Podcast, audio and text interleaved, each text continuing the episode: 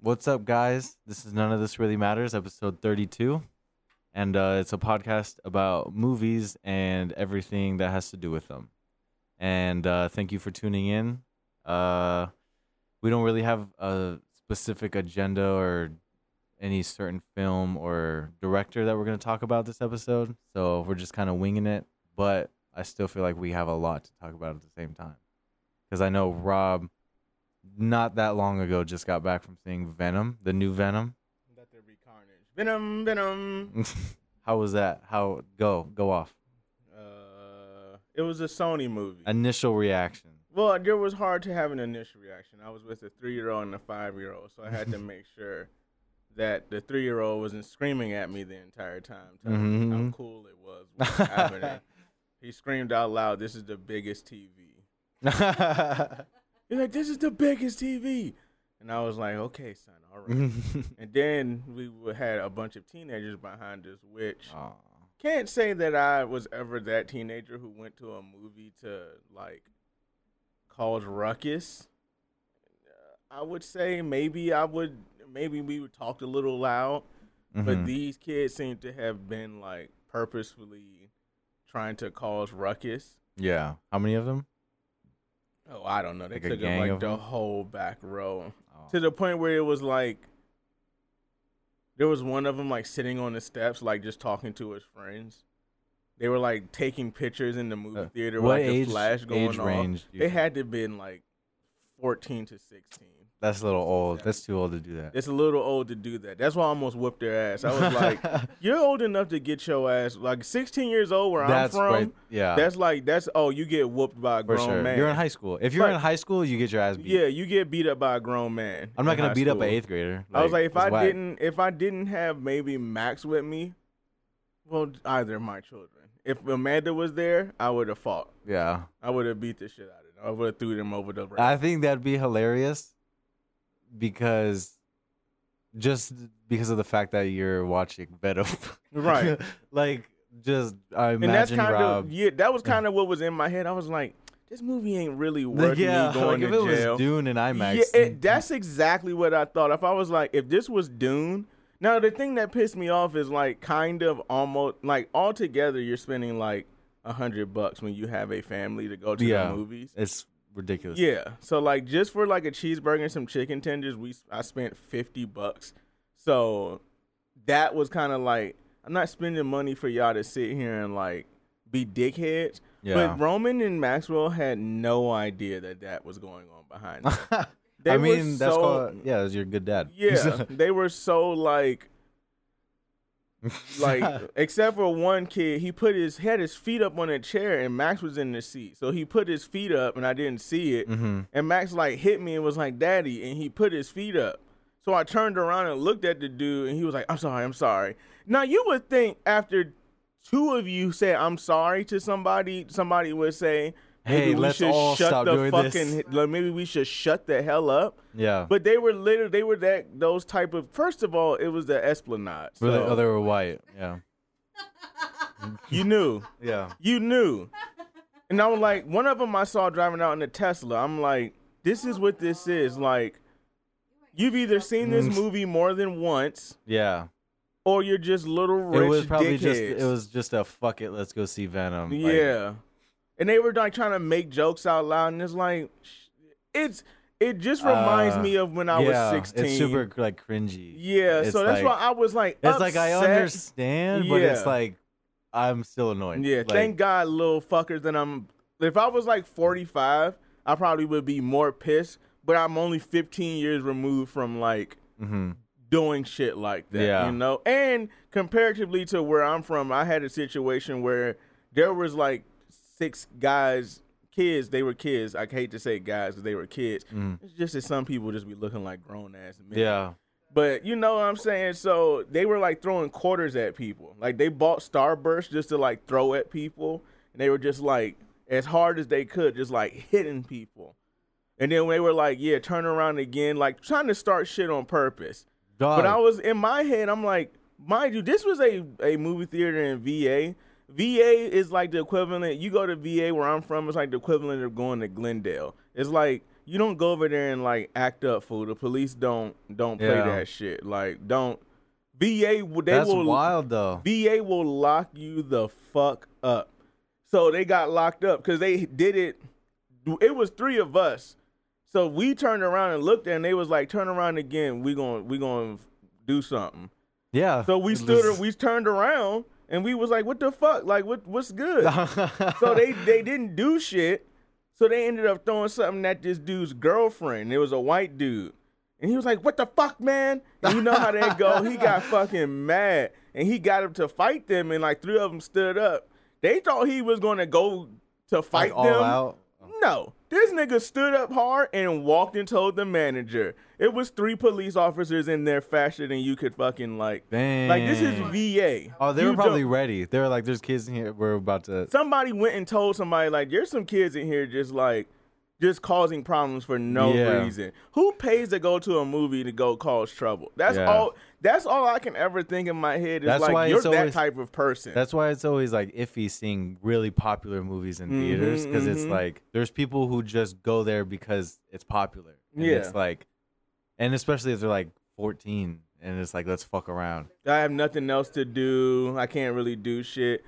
Go next time. I, I'm just saying, if Amanda was there, I probably would have been more apt to been like, mm. y'all keep talking, and I'm going to fight at least three of y'all. Yeah. I could, there, mind you, they're, and that's what I was thinking. I was like, they're children. I could literally, like, hurt you, hurt you. Yeah. Like, I could hurt you, like, change your life kind of hurt you. Yeah. So I don't want to. Sorry, sorry, sorry. That's why they were so, like, I mean, let's just be honest. You're black. Yeah. You know what I'm saying? Like, I have an I afro. I was about to say that, too. I'm black and I have an afro, and I have my kids with me. Like, yeah. I was uh, like, if like, they were chill. White and like, like relax, yeah, like, just, like tone it down, just to tone it down, that's just hilarious. A bit. I ain't gonna, you know, I ain't gonna snitch simply because I'm black. I think that's yeah. kind of what you know, like he ain't gonna snitch, but he will like whoop yeah. my ass, like oh for sure. Like, because I, I remember whatever year Ouija came out, it might have been like twenty thirteen. It was a scary movie. Yeah, I went there movie. With like three other friends. And we we weren't doing that, but we were more of like if there was like a jump scare or some shit, we would like just ridiculously be like, yes. "Oh fuck!" Like yeah, like be loud. Yes, but it's like, annoying. It's a, you're a teenager. Yeah, that's why I wasn't. I would get upset and then I'd be like, "You're just dumb little teenagers." Mm-hmm. Like in the next four years, when you're at a movie with your girlfriend and there's teenagers doing that, that's a scrap. Low key. Yeah. Yeah, you know what I'm saying? Like, I mean, I'm not like looking for a scrap, but like if that shit was happening, I would have been like, hey, yeah, come on. The long thirty second stare that I gave them was enough to be like, yeah, all right. Because they were quiet for like basically the rest of the movie. Mm-hmm. One of them like took a picture, then I like turned my head one more time, and he was like, I'm sorry. Dude, at least once every time I go to the movie theaters, someone has their flash on. At least like for like half a second. It's what That's, are you doing? Are you trying to take a selfie in the movie right now? Because I, I see weirdo. It like behind me, even if it's behind me, like the, I, you can see it. Yeah. It's a fucking movie theater. So and, and then the thing is, so beyond that effect, beyond that happening, it's also a Venom movie. So again, I was like, whatever. Yeah, because I'm like, here because I'm a Marvel fan, and my kid and Maxwell, of course. Especially, he loves Spider-Man yeah. and all of that. Well, yeah, going to the movie, like, was there any? Oh, so we got there not late. No, we didn't get there late at all, actually. We were on time. We got there during the preview. So just it it feels rushed, and mm-hmm. it very much so is, because the end credit scene is, what do you think? Spider-Man. Exactly. He's laying in the bed, and the, and Venom is telling him, I'm going to put a spoiler thing. Yeah, I love how the movie just came out, and we don't Did give a fuck. Did it just come out? Or it came out. What's up, everybody? It's your boy, Rob, here, checking in again, letting you guys know that there's another spoiler coming up for Venom. So if you want to, go ahead and skip ahead about fifteen minutes, twenty minutes. Go ahead and do that now. It's not too much talk about it, but. Uh, just in case you don't want any spoilers and you want it to all be a surprise, uh, go ahead and skip ahead. Thank you again for listening. Now back to the show. Don't did give it a just fuck. Came out? Or it came out like last week? Or wait, when did it come out? Oh no, it came out like last month, I think. That's why I was. That's why I went, because I was like, hasn't this movie been out for like a month? Yeah. I was like, shouldn't it not be like that pop? No. Everywhere was like still like not sold out, but it had enough people there. Yeah. To be like, oh shit, a whole. Oh, month? It's been out for a month. Yeah, that's good. Then. Exactly. Yeah. So anyway, and I'm sure the people, the type of people who listen to this, shout out to Manny. He said he loves the podcast. Dude. I saw him at the pop-up. At the pop-up, some Manny. Yeah, okay, cool. Yeah, you saw Manny there too? I didn't hear you say Manny, oh. but I was going to say, dude, somebody told yeah, me too. It was Manny. Yeah, yeah, no, yeah. Shout out to Manny. But uh, they were, it was, um, so he he's, it was rushed. So at the end, he's laying there, and, he, and Venom tells him, he's like, I'm a symbiote. Because in the actual comic books, they have, like, what you call retcon, which is what you go back and, like, retroactively connect things.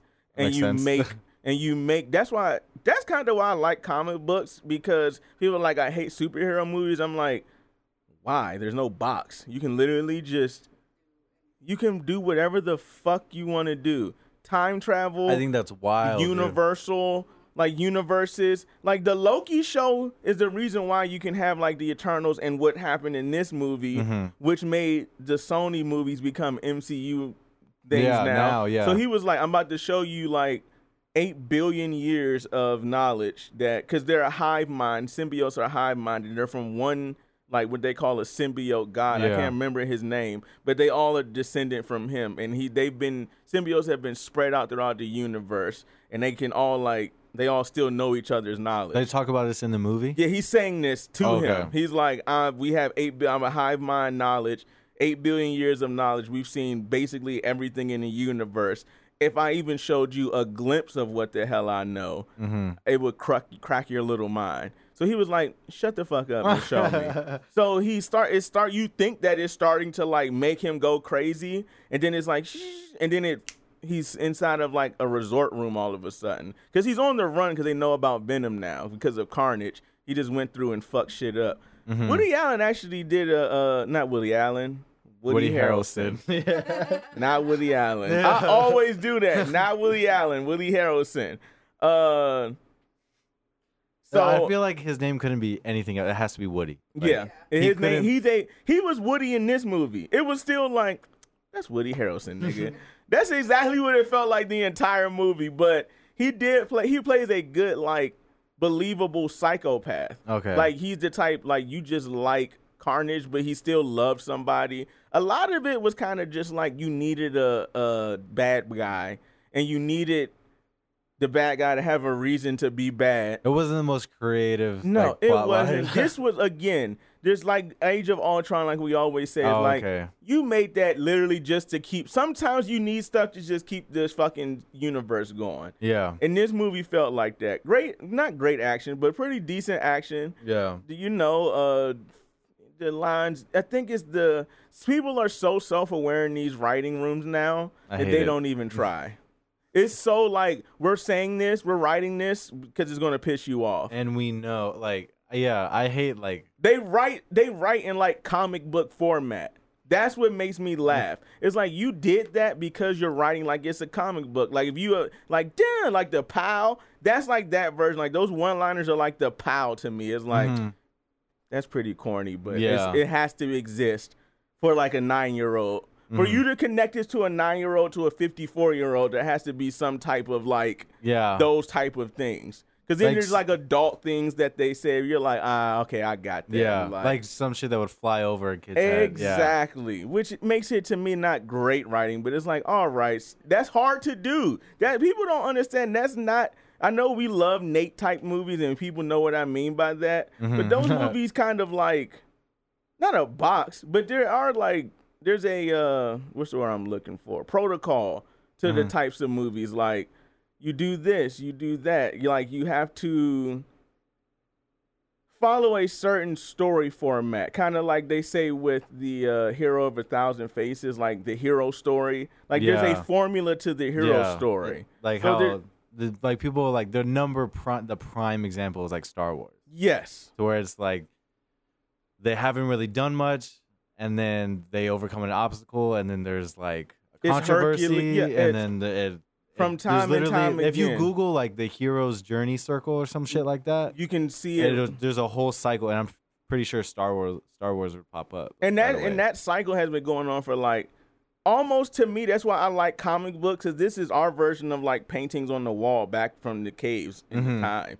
Because they've been doing straight like that. Like drawing has always been a part of human history. Mm-hmm. Like everything that we do now, people are like, "Oh, this is dumb." I'm like, no, this is just another expression of what we've been doing yeah. for the past twelve thousand like, years. It's pretty insane, like how far we've come to like make shit that's even make this shit that's dumb. You know what mm-hmm. I mean? The fact that something can be this same like media can be dumb and great at the same time. Mm-hmm. So like it's like Louis C K, he had a joke to where it's like people complaining on the airplane or it's just like, "Oh, I can't be on my phone. I don't have service, whatever." Like, and Louis was like, "Do you not like comprehend that we have these devices that can call somebody miles away mm-hmm. in like a second? Like mm-hmm. the amount of technology in our hand, like." And that's nothing. And you gotta. And how I look at it, a phone is nothing but smoke signals. Twelve thousand years later, we've always wanted to talk to each other, and mm-hmm. they even came up with a way to say, "Hey, man, make this type of smoke say this type of shit." Yeah, because we gotta tell these niggas over there that these niggas is coming. Yeah. You know what I'm saying? So that's why I like comic books, and then even our expression in movie, because this is now the next level in like. Comic books. Comic books are still a thing, but now comic books are like coming to life. Yeah. Now there's like whole experiences. Mm-hmm. You know, so it's a whole like. That's why the Avengers movies are such like an accomplishment. Yes, because it's like they're not my favorite kind of movies, no. but I still love them because of like, like even in like a filmmaking aspect, like it's still crazy that this is a thing. Like, because I always think like we could have lived in. Any part of time, but we're living in this yes, generation. I always think I'm so we're so I'm like, man, like we're just a blip in the universe.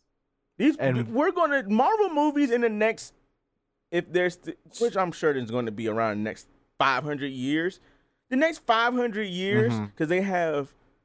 There's another thing about being a comic book thing, like fiction, just in general being fiction. Mm-hmm. Your I P is like limitless. Mm-hmm. Disney owning Marvel makes their I P. Have you seen that diagram of the D- Disney ownership thing? Yeah, where it's like F X, E S P N. And they make fucking... like they basically make the Disney like the Mickey Mouse head, and they're like this big circle is like main Disney stuff, mm-hmm. and then the then there's ears, and they're like these are like the recent stuff. I can't remember how the diagram. I'll mm-hmm. Google it, but it's really crazy. Like. Like, I know Hulu is, like, one of the stuff. Yeah, Hulu is one. That's why you get a Disney Plus subscription oh, yeah. when you sign up for Hulu now. If you get Disney now. Plus, whatever, you get free Hulu and E S P N Plus. And you think Disney doesn't own, like, and maybe some majority of Verizon or something like that? Like, mm-hmm. there's all kinds. Those, those, these international, and that's another thing why I give them leeway. Mm-hmm. Like, you guys hate them for making these, like, what they say, C G I fest. I know you guys say yeah. that. But it's like. Dude, you gotta fucking. We're spoiled when we say that. I'm yeah. like, yeah, we can be like, yeah, this is a C G I fest, and there's some fucking kid in like, they're like, oh, like fuck. fucking goddamn Bangladesh or New Delhi or some shit like that, mm-hmm. who saved up for the past six months yeah. to see this movie. And this is like the craziest. This shit is in the, the world. Wildest shit that he's ever seen. You know what I'm saying? Mm-hmm. So I get what people are saying. Like, yeah, it is kind of corny. I always remember that we're spoiled when we say that. Though. Yeah. I'm like, we're because we're very spoiled. And like that's that. why I always say, like, when I watch a movie for the first time, like I take it seriously. Yeah. Like even if it's bad, like I'll mm-hmm. still, I still know that there's a filmmaker behind this. You that's what, what I mean? Irritated me so much about the kids behind me. I'm like, even though this is a Ven- like a Venom movie, and I know in the back of my head, I'm like, this is a trash movie, but. It's a B movie, like, to the fullest extent. Yeah, like, somebody made this and was like, this is my product. You know what I mean? Yeah. Well, I think... They made it Andy's, and... Andy Serkis directed it. The guy who played uh, Claw in yes, Black Panther. Yes, he did direct it. That makes sense. I can't believe the, I remembered that. That's that crazy. makes... I do remember that. I remember the little behind-the-scenes thing I saw. But I do... But that's crazy how... He, I remember him saying, because he's the dude who played Golem in The Lord of the Rings. Mm-hmm, yeah. And the reason why they wanted him for Venom is because he did something like that for fifteen years. Facts. He was like, I was a different person for fifteen years. Like, yeah. nonstop. That's another thing, like, C G I fest my ass. Lord of the Rings was history changing. Yeah. Like, get that's the, before the Avengers, like, Lord of the Rings was like, love Lord of the Rings. It like, was history changing. You're like, I'm. Ne- you've never seen something on that scale like that's before. Dune. That was Dune. Yes. And I think that's how I described Dune to you. It's like Lord of the Rings, but in space. Yes. Yes. I think that's exactly how yes. I put it. It but makes like, sense. But now, lost. after seeing Dune, yeah, literally, it's like even to that scale, mm-hmm. Lord of the Rings. Even now, you're like, that shit's crazy. I like, I want to every time I see the trilogy, I want to watch. I'm like, it. fuck it. Like that, I always think the same shit. I'm like, but that's every movie's three like and a three half hours. Yeah, I was like, I don't have time. And you know, that's shit. They said that they were shooting that movie for fifteen years, like nonstop. There was no breaks. Mm-hmm. There All was in New no Zealand, like, yeah. yes, it was. It was like, and even if it wasn't them directly acting, there was something happening. Not uh, yeah. graphics, uh, uh, scouting locations, like mm-hmm. audience. If you guys really don't understand the magnitude of how much a movie costs, think about yourself going on vacation and then multiply that times two hundred people, yeah. and then that's the easiest way to describe. And that's just personnel, like lodging, food. Mm-hmm. Uh, lodging and food. That's and then that's overseas. You gotta make sure everybody got their passports. Mm-hmm. You have to make sure everybody's vaccinated. And you're paying them. Yeah, like, now, this to is be vac- there. Yeah, and this is vaccinated before like COVID nineteen. You still have to have like shots to a go to Africa. Yeah. Shit, yeah, like they're like yeah. It's still you know it's always kind of been like that. Like yeah, you can't just move about the world yeah. however you want because not everywhere is the same as you. Yeah, like you gotta pay for everything they do. Everything, and then like you said, still pay them. Yeah, you still like you were probably working eight hours a day. Yes, and you got to pay them and by that's the hour. It. Yeah, because then you also get unions and unions. Mm. Then once you go over eight hours in a union job, mm-hmm. they're like, they're like it's like time and a half. Boom. Yeah, you like, have to feed them again. You have to like. When, as a businessman, I see why people hate unions, and that's just during filming. Yes, you still have posts. You, know? You still have all those. That's why credits are important. The more I've gotten into what we're into, sound, cinematography, yeah. just all of that. I watched the credits a tad bit more, and you're like, oh, there were thirty-two effects people. Yeah. From this effects house. Like this entire build, that entire building or wherever they're at, that mm. entire team decided we're all going to work on this one movie. Yeah. So they have to pay for that, that you're taking up. You know, there's there's by our artists out there, you know, like tattoo artists or mm-hmm. a barber. Like if I'm cutting you up or I'm giving you a tat and it's mm. eight hours or some shit, I got to drive. It's going to cost you some some extra yeah. shit. Yeah, and that's literally part of a movie. Like there's hairstylists, there's um, there's makeup, there's wardrobe, there's so many people that got to be there daily. And then, so then you have, that's the producer's job and the director's job to also pay attention to just, mm. just the, not to get on the finance part of yeah. things. I mean, we don't you, talk about that, it all the time. Uh, but we don't because I think that needs to be addressed. Like, all of this shit will cost money. Mm-hmm. So, and I think I'm kind of going off on a tangent because of, like, this is a creator thing. Like, yeah. pay your fucking yeah. creators. Yeah, yeah, for sure. Pay your fucking creators. Because j- these people who make the stuff that we need, they charge us for this shit. I just, Heavy. I just saw this post on Instagram that I actually shared on my story a few days ago that was like, it says reasons to not hire a designer, like a graphic designer. It's like, don't hire a designer if you're just going to have complete control over it and tell the designer what to do. Like mm-hmm. that's not. I saw the, that post, yeah. Like that's not the point of hiring a freelance mm-hmm. creator. Like mm-hmm. not just graphic design, but anything. Like if you're trying to hire somebody, or if you care that much, then just do that shit yourself. I love when I, it takes me forever to choose a person, like, to say, I want you to do this for me. Like, ask Amanda, I will be like, I'll just do that. The, I made the covers to the, the fucking, yeah. my albums myself, because yeah. I was like, Nate's busy. Nate's busy, so mm-hmm. I'm just fucking. And that's why it's like, myself.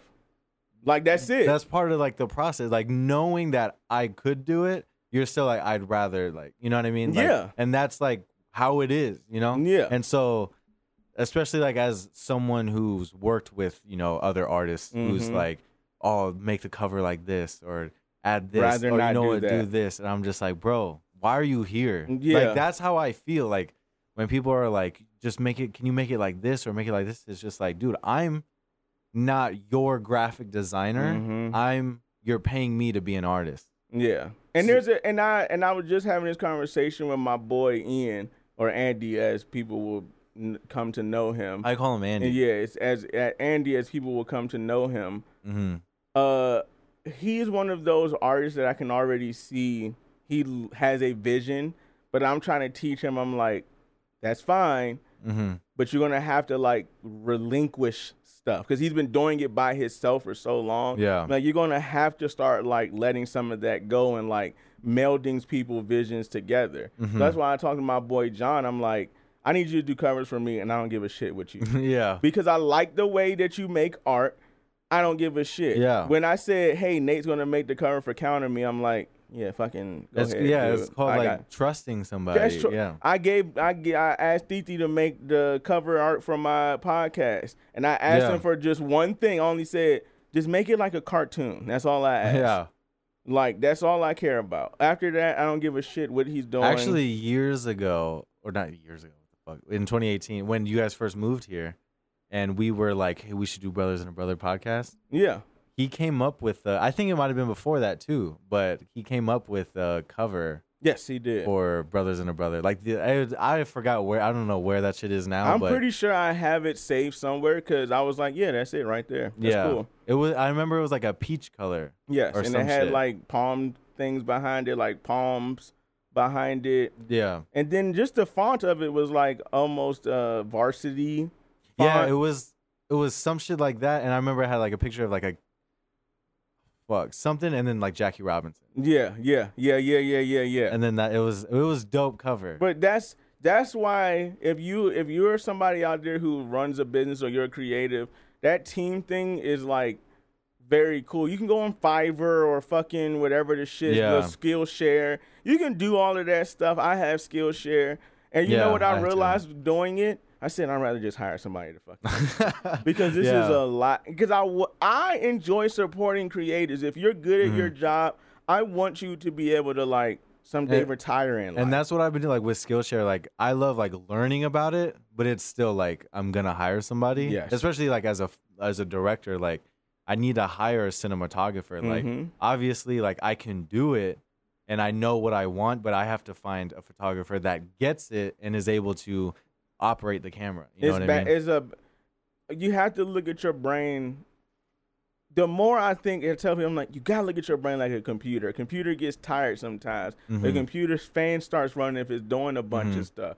You remember LimeWire and shit like that. Beyond the fucking viruses, that mm-hmm. was a very, like, C P U-heavy program because you're down, it's downloading in the background constantly. Mm-hmm. You doing up trying to do a bunch of shit by yourself, your books, your fucking promotion, mm-hmm. your your whatever you do, and you're trying to do that main thing and then everything around it to make it a legitimate business, mm. that is exhausting. Yeah, and people who act like it's not, go fuck yourself. Yeah. This whole hustle hard shit, like, yes, it's true. Sometimes you do have to do it by yeah. yourself. We're saying that right now. Sometimes you have to do it by yourself. Mm-hmm. And you may not be, su- I wasn't super happy with the covers, but yeah. I was like, you know what? It speaks to the project. Yes. Yeah. And I'm like, it speaks to the project. I even showed you, you get a second opinion sometimes. Be like, mm. hey, I know this isn't like the greatest, but what do you think? You're like, oh yeah, shit, man. Like, yeah. whatever, dude, you know? Yeah. So, so if you guys are doing it by yourself, get your team is so and fucking important. And there's even times where it's like, I'll expect you to say it's not good, but yes. I'll still, I'll still like it. Yes. And I'll still be like, hey, what do you think? Mm-hmm. And I know you're going to say you don't like it. But it's like once you say, "Nah, I'm not really feeling it," it's like okay, yes. But at least I know what I know where I'm at. That's like, that's that's called having like a. Uh, I don't want to call it like a mind for your audience, but it's almost it's kind of I see it like in music, like when the producer and a rapper link up, mm-hmm. and how they just like, like how Metro and Future just sometimes oh. they just click. You're like, and I can't explain it. As a producer, I can't explain it more than like, y'all niggas are just in sync. You're on the yeah. same wavelength. And it's truly like a vibe thing. I hate to say that word. Yeah, the Metro, but like tru- Metro and twenty-one, like have it. It's something that when they get, that's not a I email you beats type of. Yeah, re- like oh, of, send something. No, that is a we are in there together making this from sounds, from Crazy. Scratch, from beginning. And it you see, it really, that's, people are like, oh, that's why music back in the day was better. It's like, or like, it's only because yeah. they had to go to the studio. Mm-hmm. If I gotta be with somebody, I gotta act a certain way. You can't just come in there acting like a fucking diva yeah. all the time. That's when there were only certain divas at a time. Mm-hmm. But now that everybody's Mister Fucking I Got Chains, well, I'm speaking for hip hop. Now everybody's Mister Fucking I Got that Chains. That could have been the downfall of Huncho Jack, maybe. I. Because we talk about that all the time. They were both working on something separately at this. You burned yourselves out. Yeah. Your energy was that. I think that's pre-culture too. And absolutely. Post Astroworld?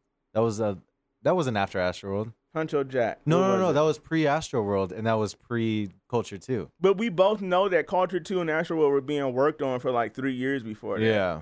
They they had, I think Culture two had like three hundred songs recorded for it, and they picked out That's... their twenty-seven songs that they fucking chose yeah. out of the goddamn for the project. Because we still talking about how that album is still too long. Like it's, it's, yeah. I still haven't I heard still the whole haven't, haven't. I don't think, I mean, I might play Culture two all the way through and be like, yeah, I've heard every single one of these, but none of them like really like I don't remember. Are rememberable. Yeah. Except for like Emoji Stir a Chain. And Emoji a Chain. Uh, I remember we were really and uh Bad Bitches on. Yeah. But that one was, we really wanted a video for that song. Because their I really videos wanted B B O. Their videos were fire. Like stir the stir Walk fry. It like I talk it, yeah. The stir fry video, probably the greatest ever. That's probably the greatest music video. When I tell you I'm not gonna we're not gonna do that right we're now. We're not even talking movies right yeah, now. Yeah, I'm not saying we're not gonna do that right now. Uh, but get that team, and that's why you talk about it so often, how a movie is the most collaborative effort that exists on the planet. Mm-hmm. Because as a person who does music, that's only a part of a movie, a mm-hmm. very large part. So I was telling y'all about when we went to Omega, and then there was one time I think Warner Bros. Was there, and they were recording an orchestra. And I re- and you know what? I remember vividly being in school and like building anxiety in my head about being in the studio. Yeah. Because the stories that they would tell were so like, Jesus Christ. Oh, there was some dude. shit about the Star Wars, right? The guy who's rec- the guys who recorded Star Wars, the the score. Oh no, that was um, this the board that we used was the oh, board that they the used for Star Wars. I can't imagine. So that, touching bro. those faders is kind of like, obviously that's why I'm like jerking off over Star Wars. When I watch Star Wars, it's the sound that I'm looking. I'm that's like, I so... can't believe I touched that fucking board. But anyway, but also it's knowing that, how do I explain the mics? Each You don't give every person the mic because it's kind of hard to do that many inputs. You only have like one hundred twenty-eight. Like how we're using two microphones right now, so yeah. that's two inputs. Imagine that times sixty-four people.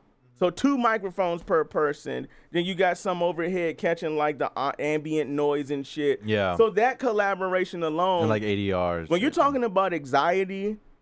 Because you have the conductor who's getting paid like one eighty-five an hour. These people out there are getting paid like seventy-five an hour. Mm-hmm. Then you got four engineers. They said it would take four engineers to run an orchestra because one person is like checking for making sure that everybody's hitting their notes. Mm-hmm. And then he's going into Pro Tools and like making notes like this is where this changes and this is where this changes. That's why now people have just gone to one person.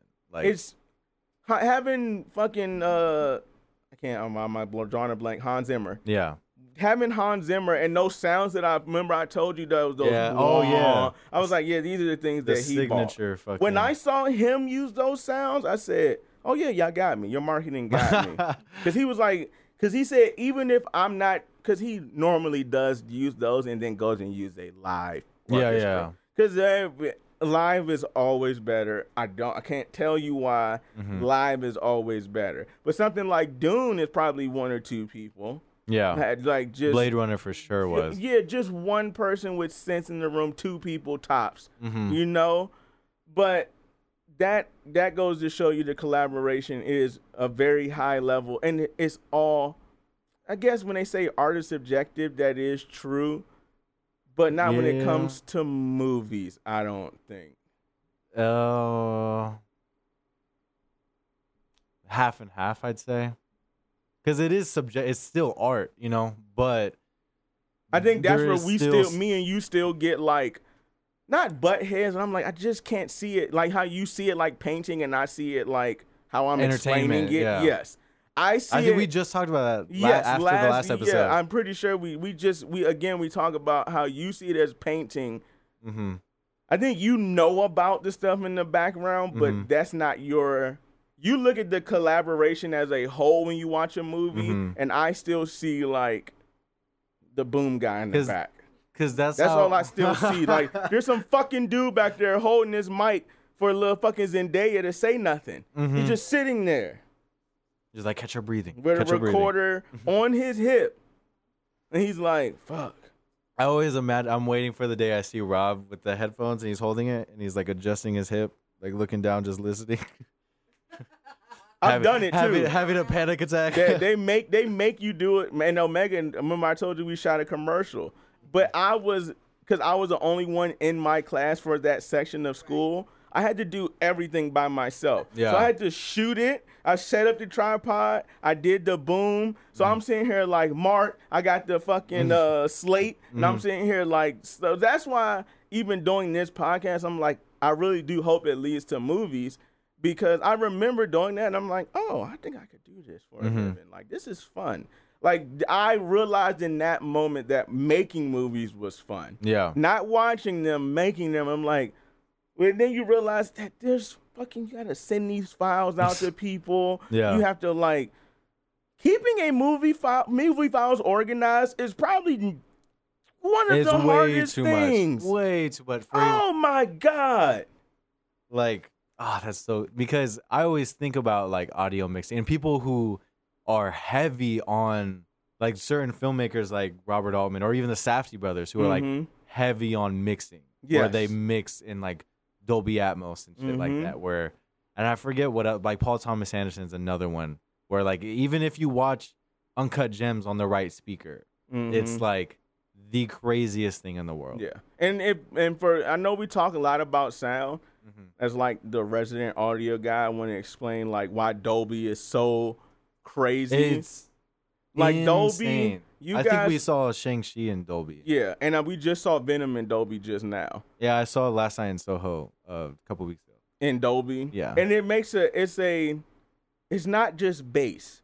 Like it's it immerses it's, you into a in a spatial arena. That's mm-hmm. Dolby sound. Mm-hmm. Like you guys, people watching, you know, if you don't, if you just watch your T V without a sound bar, that's like that's like two point one yeah. sound. That's basically what that is. There's a two point one is basically like every fucking. That's like your everyday. T V. Yeah, that's everything. That's just left and right channels. We're t- Dolby. You're talking about seven channels, nine channels. So you're talking about left, right, left, center, top, left, bottom. So I think there's a the, the speaker. One, the one that we the I think that's the only one around really that Dolby Theater. Mm-hmm. Um, that one's like seven point one.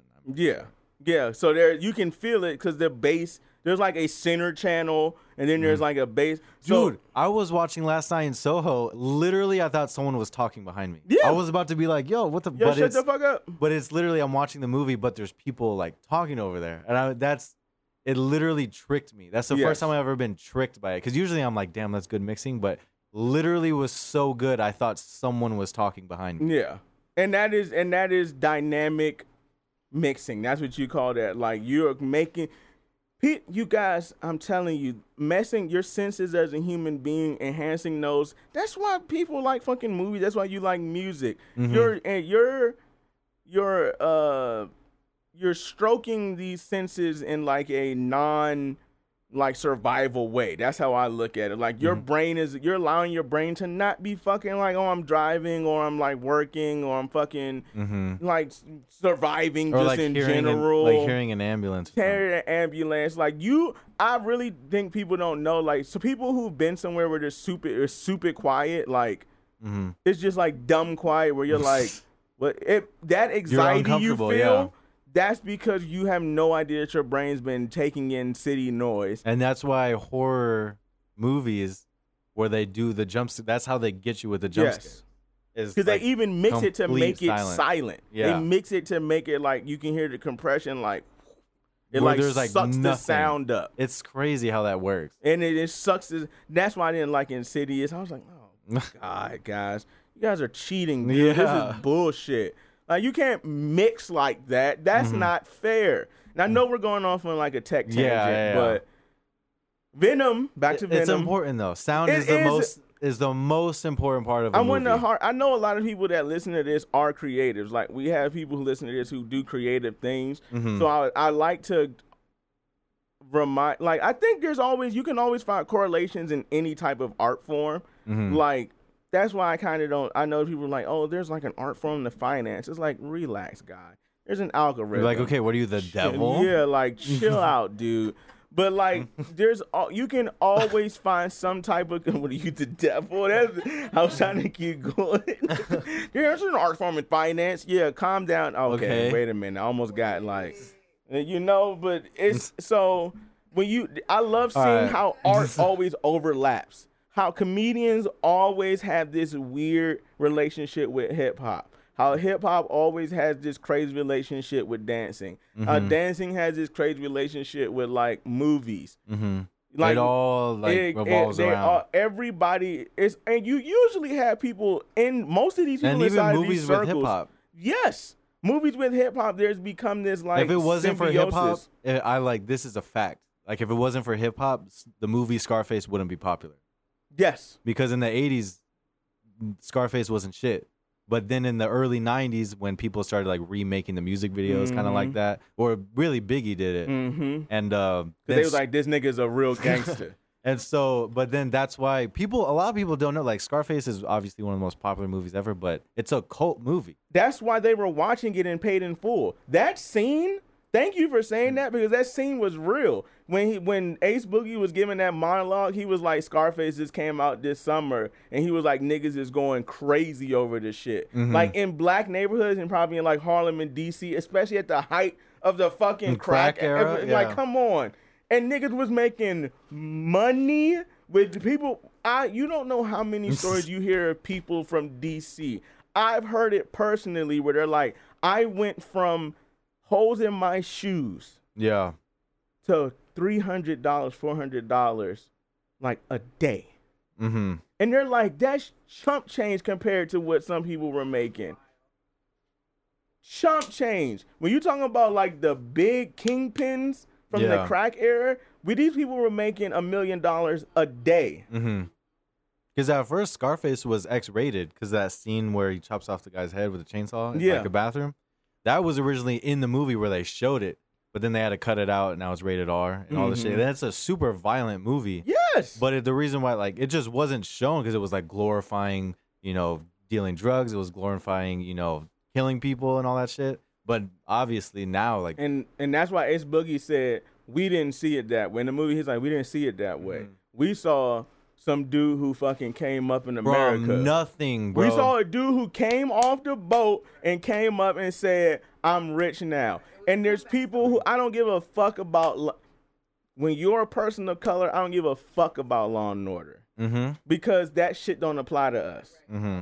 So if I can get a fucking mansion, because if I had a regular job, you would never pay me enough or give me the position to be able to afford a house like that, mm-hmm. especially in the fucking eighties. Mm-hmm. If bro, if you watch Scarface, nothing will make you more motivated, bro. Come on now. Like I don't, because it's not about, and I've even learned that from my cousins, my younger cousins, because they do a lot of like trap music. And mm-hmm. I'll be like, yo, why you like, because I'm, you were like five years apart. So there's enough of a gap where I'm like, my generation, we didn't really talk about like doing the stuff that you that you do. Mm-hmm. You just do the thing, and then like stunt, but you don't say I do this. You don't say I sell weed on a song. Bobby Shmurda style. Yeah, yeah, you don't say I kill somebody. We just, but there's enough of a gap where they're like, well, when we say trap, that's not what we mean. We mm-hmm. just mean trapping trap is just music. Trapping mm-hmm. is just like, even even T I was explaining, he was like, he changed it. He was like, I made trapping just like you getting it. Like you going after it. Like you trapping twenty-four seven. Yeah. You're hu- hustling.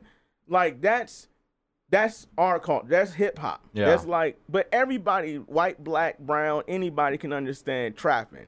Like you can understand, like I'm trapping. Like mm-hmm. I, you can understand, I'm getting to it. Yeah. Yeah. Yes, absolutely. But yeah, shout out Scarface. That I haven't watched that movie in a minute.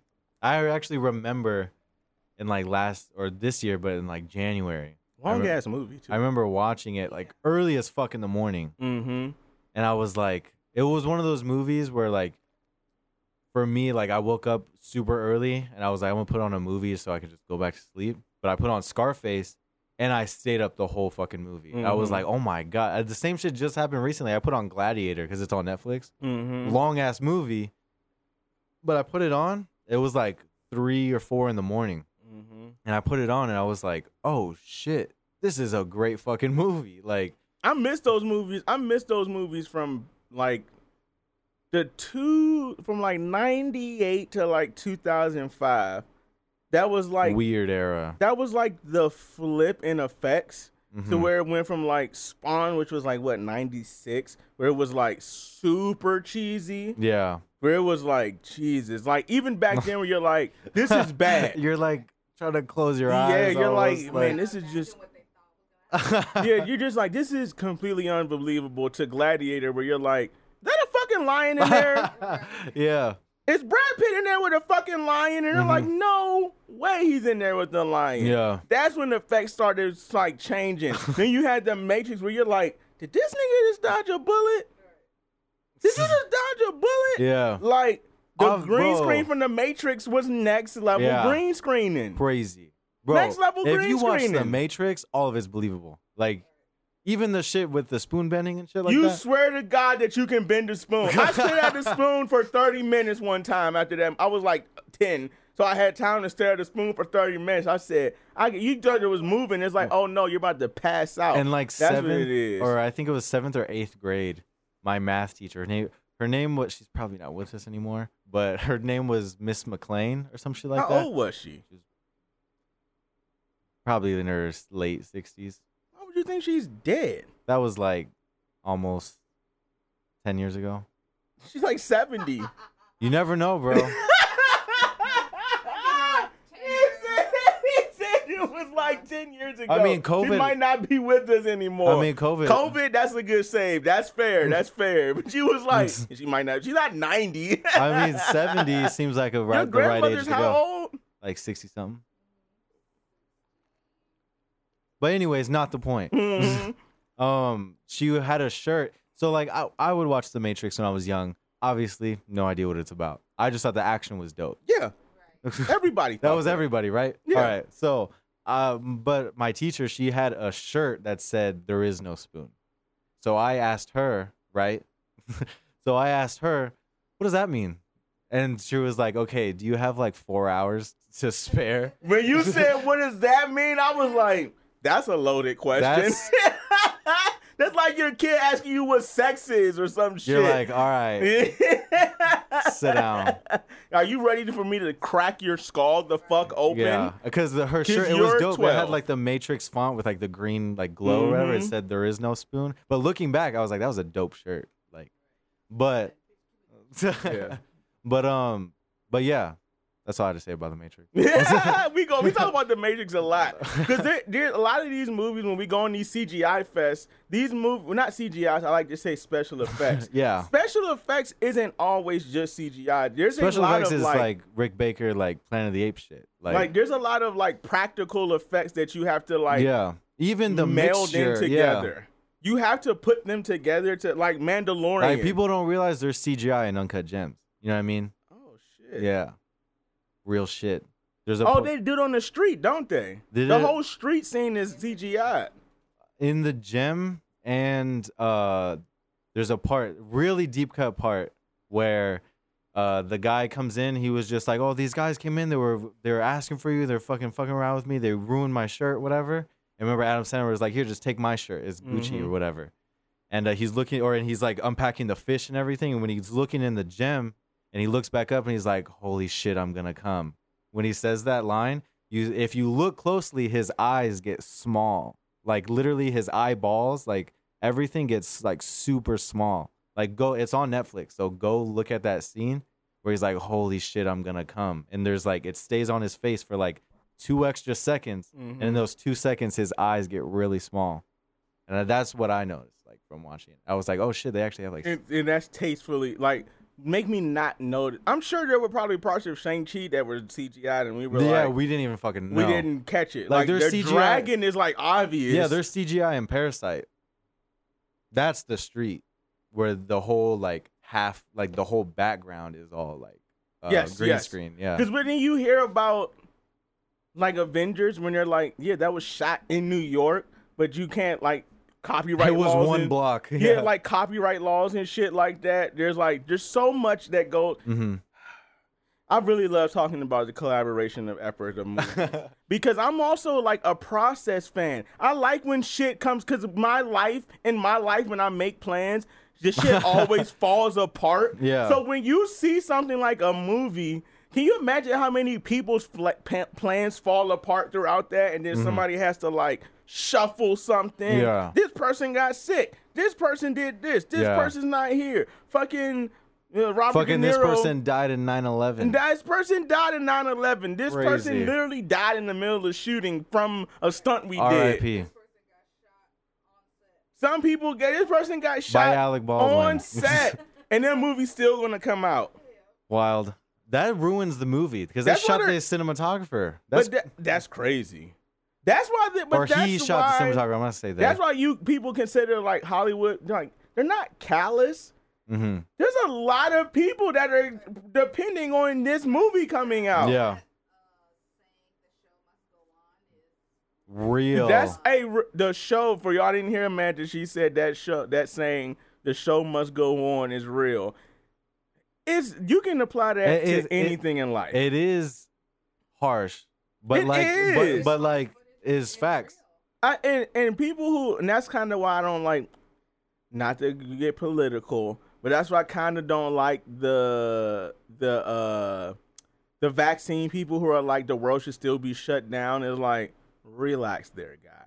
Like, like all right, dude. It's like, did you not see that? We literally almost like as a country went bankrupt. It was yeah. almost like it was like people like kill yourself. Yeah, it's like people are dying, and it's like yeah, man, people die every day. Like I'm sorry, but the show must go on. Yeah.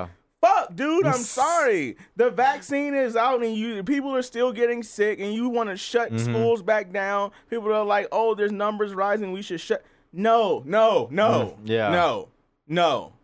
People got shit to do. Yeah. I'm sorry.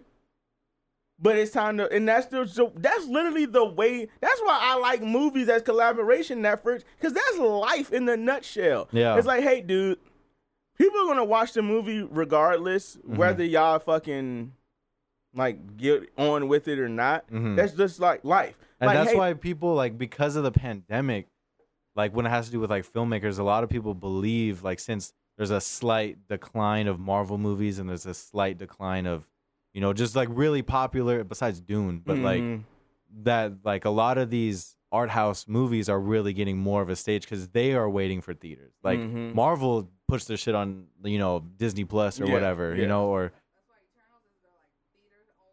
why Eternals is like theaters only right now. Mm-hmm. Yeah. Mm-hmm. And.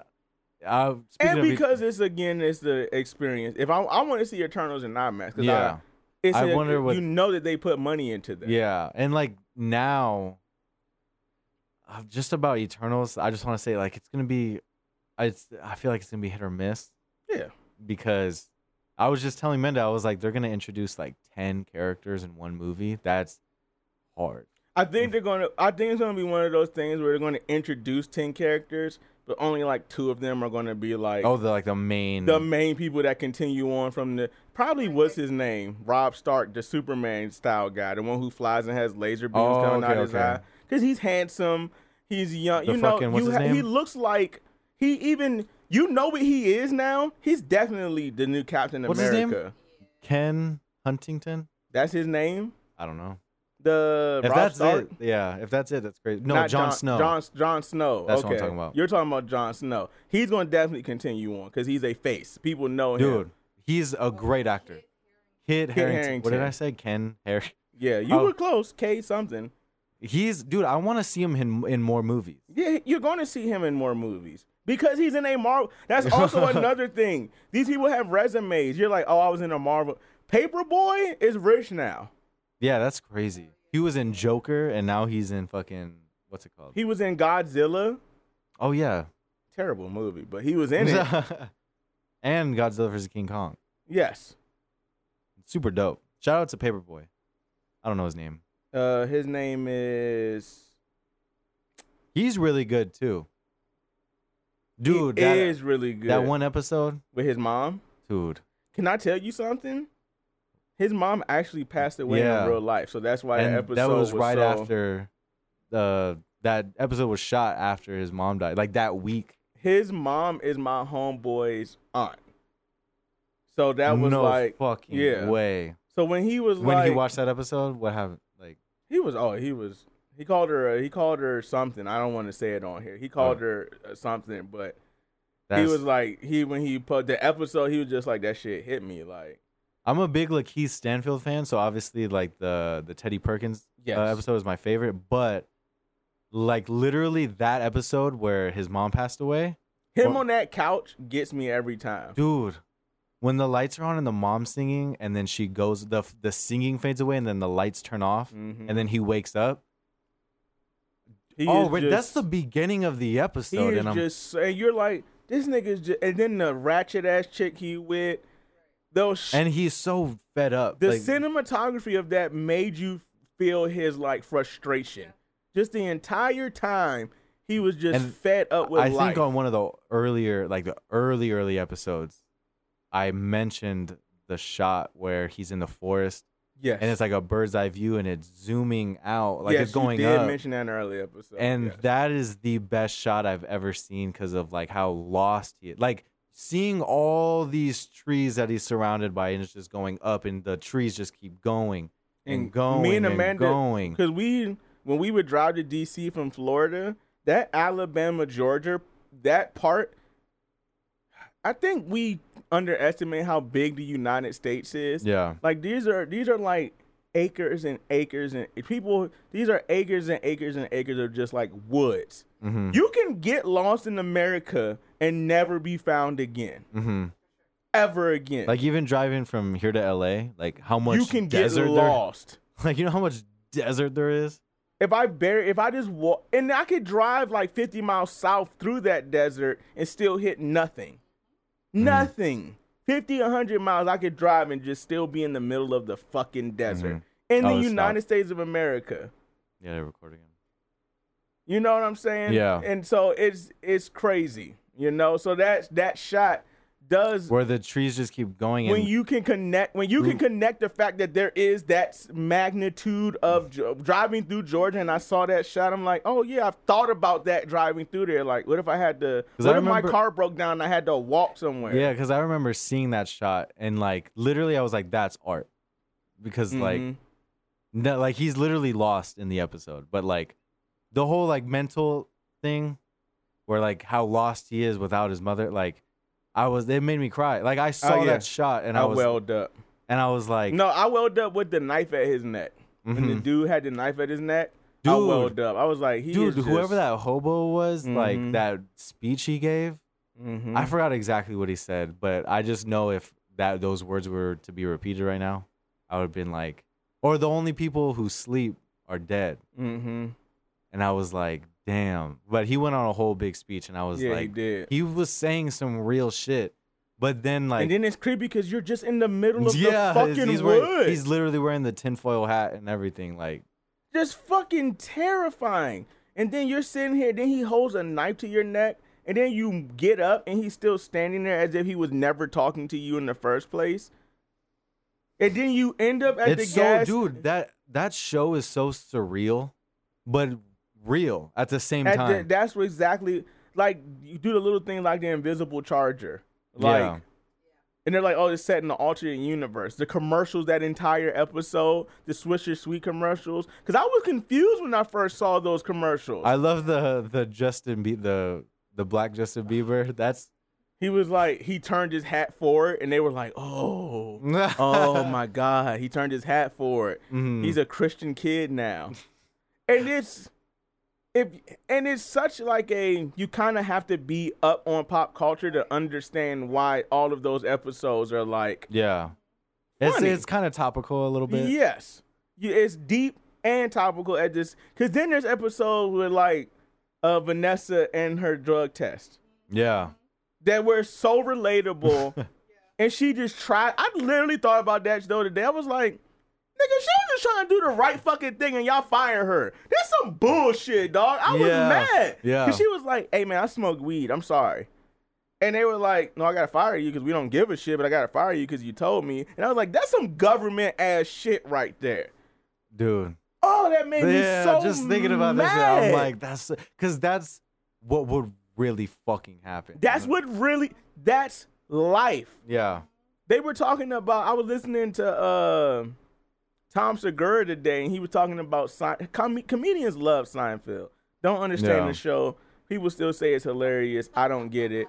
But I, they I, they were talking like about it. This season finale. I, I need to watch it again or maybe get past like the first season because you know you know how I am. So mm. I just love Larry David. Like he's a genius. So now, the, anything he writes is fucking bold. That show. Mm-hmm. What's this show called?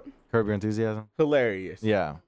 I think I like that because there's like cussing and stuff. Yeah. Once you add that reality aspect, that's probably what it is. Is like when I see Seinfeld, Seinfeld, excuse me, not I'm not gonna say every black person, but I know back in the day, a lot of the complaints were like, "How the fuck this motherfucker living?"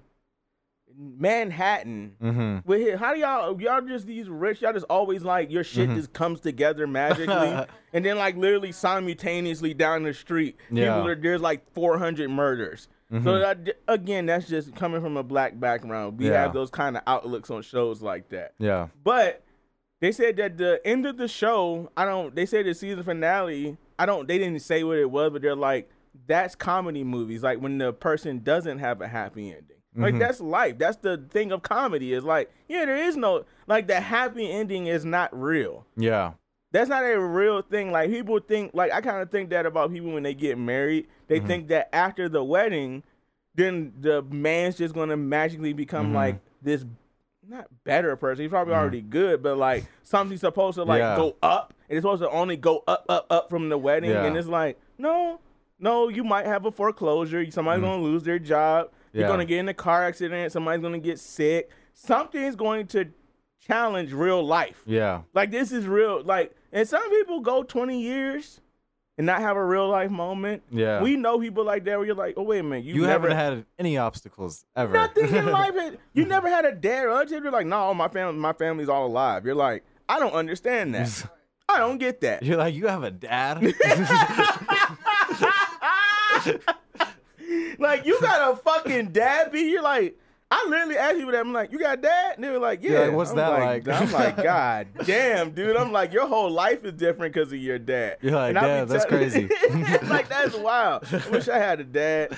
But anyway, but it is true. So it's like, those people think, I think when we watch movies, sometimes you can kind of see that these Hollywood types who we know come from like L A and shit. Yeah. It's like you're the one writing this movie. Because mm-hmm. sometimes for them, that's how life kind of goes. Like yeah.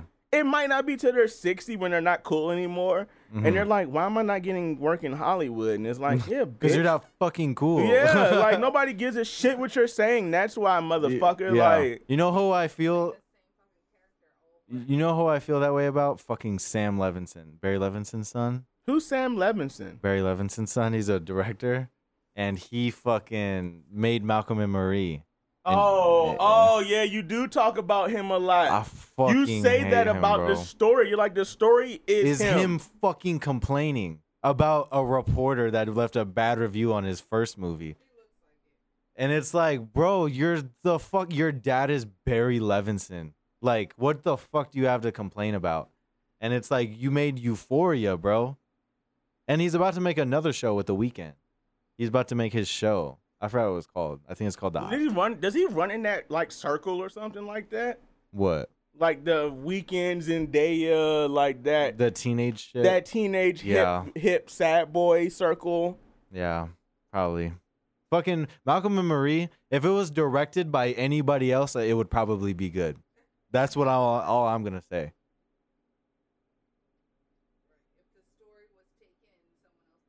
Yeah, like take that script and those actors and the cinematographer. Different director, any director. Have you seen Assassination Nation? No, that's, that's a the, mouthful. That's the review that uh, L A Weekly journalists did a bad review on, and then Sam Levinson made Malcolm and Marie because the movie's about, you know, fucking he's a director and he's complaining to his wife that, oh, fucking this reporter left a bad review and fucking this. He's basically getting his shit off through this movie. And it's like, dude, that's a waste of a movie. That's a waste of talent from fucking J D W and fucking Zendaya. Yeah, he definitely looks like a little bitch, like a little crybaby. I'd fuck him up, bro. I swear to God. He looks like a little crybaby. Like, like if you saw him in the club and you heard him talking behind you, you'd be like, oh, this fucking dude sucks, man. Like, God damn. But, um, what were we talking about? Oh, people who have no obstacles in life. Yes, yes, yes. That's yeah. what it is. But and how that how that causes like these vapid art forms sometimes. Mm-hmm. And I think that's also sometimes where I get annoyed with people that are like, "Oh, this is so good." And it's like, is it really? Is it though?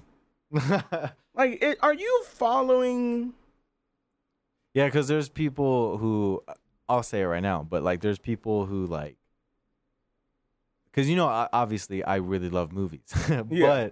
there's people who watch movies too, or like we'll go. There's been a time where I went to the movies with somebody and then the movie ended and then they tried talking in the same like vocabulary as that, that I do on this podcast. Yes, yes, yes. And like they don't know. I can tell they don't know mm-hmm. what they're talking about. Mm-hmm.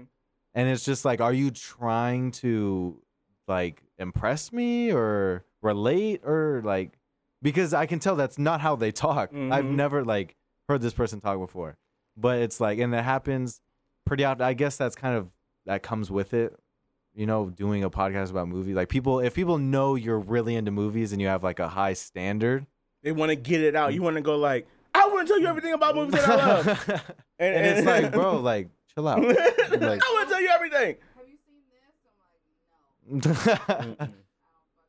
But that's also like being a producer where they're like, oh, dude, you should listen to this guy. You're like, yeah, dude, I make music. I don't listen to it. Yeah. Like, I'm a creator, not a consumer. Like I people don't I don't think people understand that when you you we can when you do what we do, we consume for like study, not so much it's like it's not like enjoying. Like yes. I mean, I guess that's a burden, but it's it like it is a burden. I can never listen to music the same yeah, again. Yeah, watching movies fucking sucks now, dude. Fucking because, like, blows. Because when there's a bad movie, you're like, if it, if I didn't know the things I knew, like it would be good. But it's like I know these things, so it's like now I, it's just it just stands out like a sore thumb. I literally like, thought that watching Venom. I said because of the movies that I've been watching and ingesting now, I know what good acting past, like, looks like. Six months, I think. Yes, I know what good acting is now, and like, mm. I was like, oh, this movie is just a B movie. Yeah, like I was just. He did write a lot of it, which makes it not, which made it, that's probably why it felt rushed. Because you're an actor, Tom Hardy. Yeah. You don't know how to, like, draw a story with, out. With, uh, especially, like, a non-original, like, you're basically adapting. You're adapting. Yeah. And you're, you're talking about an hour and a half to do something as complex as, like, the, the relationship between Venom and Spider-Man is, like, Like I can Very tell, old, like, like Tom Hardy writing a different movie, like, like a movie he's trying to win an Oscar for. But like you, you can't write a a Marvel movie that you're trying to be like artsy about. Like yeah. this isn't the place to be artsy. Some of the in the writing was it was one line. Like again, like I said, like it was a lot mm-hmm. of like him thinking about him writing it was like, were you trying to get the comic book one line thing in? Like mm-hmm. the relationship between him and Venom was kind of uh you it, they made it more symbiotic. Mm-hmm. They wrote it more like these two have been living with each other. Yeah. And now like like Venom is in like more of like a real way. Yeah. He, instead of like him being an alien, now he's more like an annoying roommate. That's kind of how it's written. It's like mm-hmm. they they even get into like a spat into the movie.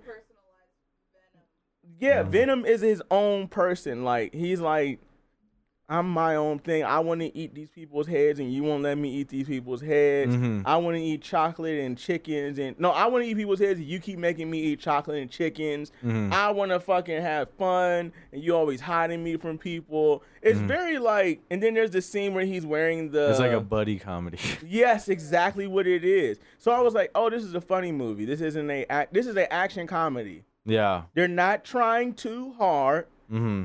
There was no like. They're like, we know what we're doing. Mm-hmm. Oh, just what. And it's always weird how Marvel goes about like doing these movies, especially with like like Chloe Zhao, the person who did Eternals. Like she just won an Oscar for Best Directing, but they didn't give her a lot of like access to like editing and uh, especially what's it like Kevin Feige. Mm-hmm. Like he didn't give her a lot of like leg room, you know, mm-hmm. on what how the movie can be made. Like obviously, there's a whole plot that.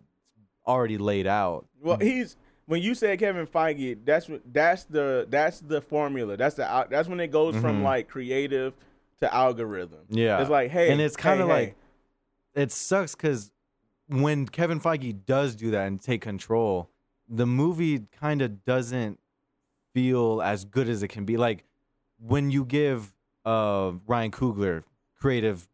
You know, mm-hmm. as access or creative ability mm-hmm. on Black Panther, you get Black Panther. That's or, what, but the only reason why Kevin Feige did it because he was like, I had no idea about black people. He's like, like, I don't know shit about black. Or, le- that's what we like. Black people like it when you say that. I don't know shit about your culture. Fucking it. Go ahead and go have at it. Like, and that's why it was one of the greatest experiences mm-hmm. as a movie ever. With like, like Taika Waititi doing Thor Ragnarok. I don't know shit about him, that. And James Gunn doing Guardians of the Galaxy, it's like you're giving these artists, these directors, mm-hmm. creative, you know, uh, freedom. Mm-hmm. But like with Chloe Zhao, they didn't do it. They're probably nervous, dude. Yeah, because you're you're. This is Kevin Feige, Avengers of Kevin Feige. Like, mm-hmm. there, he's the reason why Disney has three to four billion dollars mm-hmm. from not merchandising, from movies. Yeah. Strictly, yeah. From movies. We're talking about, we can name four movies that gave them four billion dollars. Yeah. Fucking Endgame. Avengers one, Avengers two, no, Avengers one, Black Panther, Endgame, Infinity War, and Endgame. Yeah. Those were all billion dollar grossing worldwide movies. Mm-hmm. That's just those four movies out of the twenty-three that they made. Yeah. So when Kevin Feige, when Disney calling him, he's like, fuck, dude, I got mm-hmm. they, this shit better gotta work yeah. because uh, they're yeah. expecting. It's just like shareholders. They're always, me and Amanda just talked about that. Shareholders are never happy with breaking even. We did the same that we did last quarter. They don't like to hear that. Mm-hmm. They don't want to. They don't want to be in like on the same. They don't want to be in the gray or whatever mm-hmm. the fuck it's called. They want to be in the black. Like you need to be always like making more, yeah. more, more, more money. Mm-hmm. That's why that shit with China was such a big deal because you already had the market. There's mm. only one place that you haven't fucking cornered. Yeah. China. That's a billion people spending thirteen dollars that yeah. we haven't gotten. That's great. And they didn't release Shang-Chi. That's crazy. Hilarious. I talk about it all the time. I love that China said, fuck you, Americans. Because Americans need to say the same thing to them. Fuck you, motherfucker. I don't want your bullshit.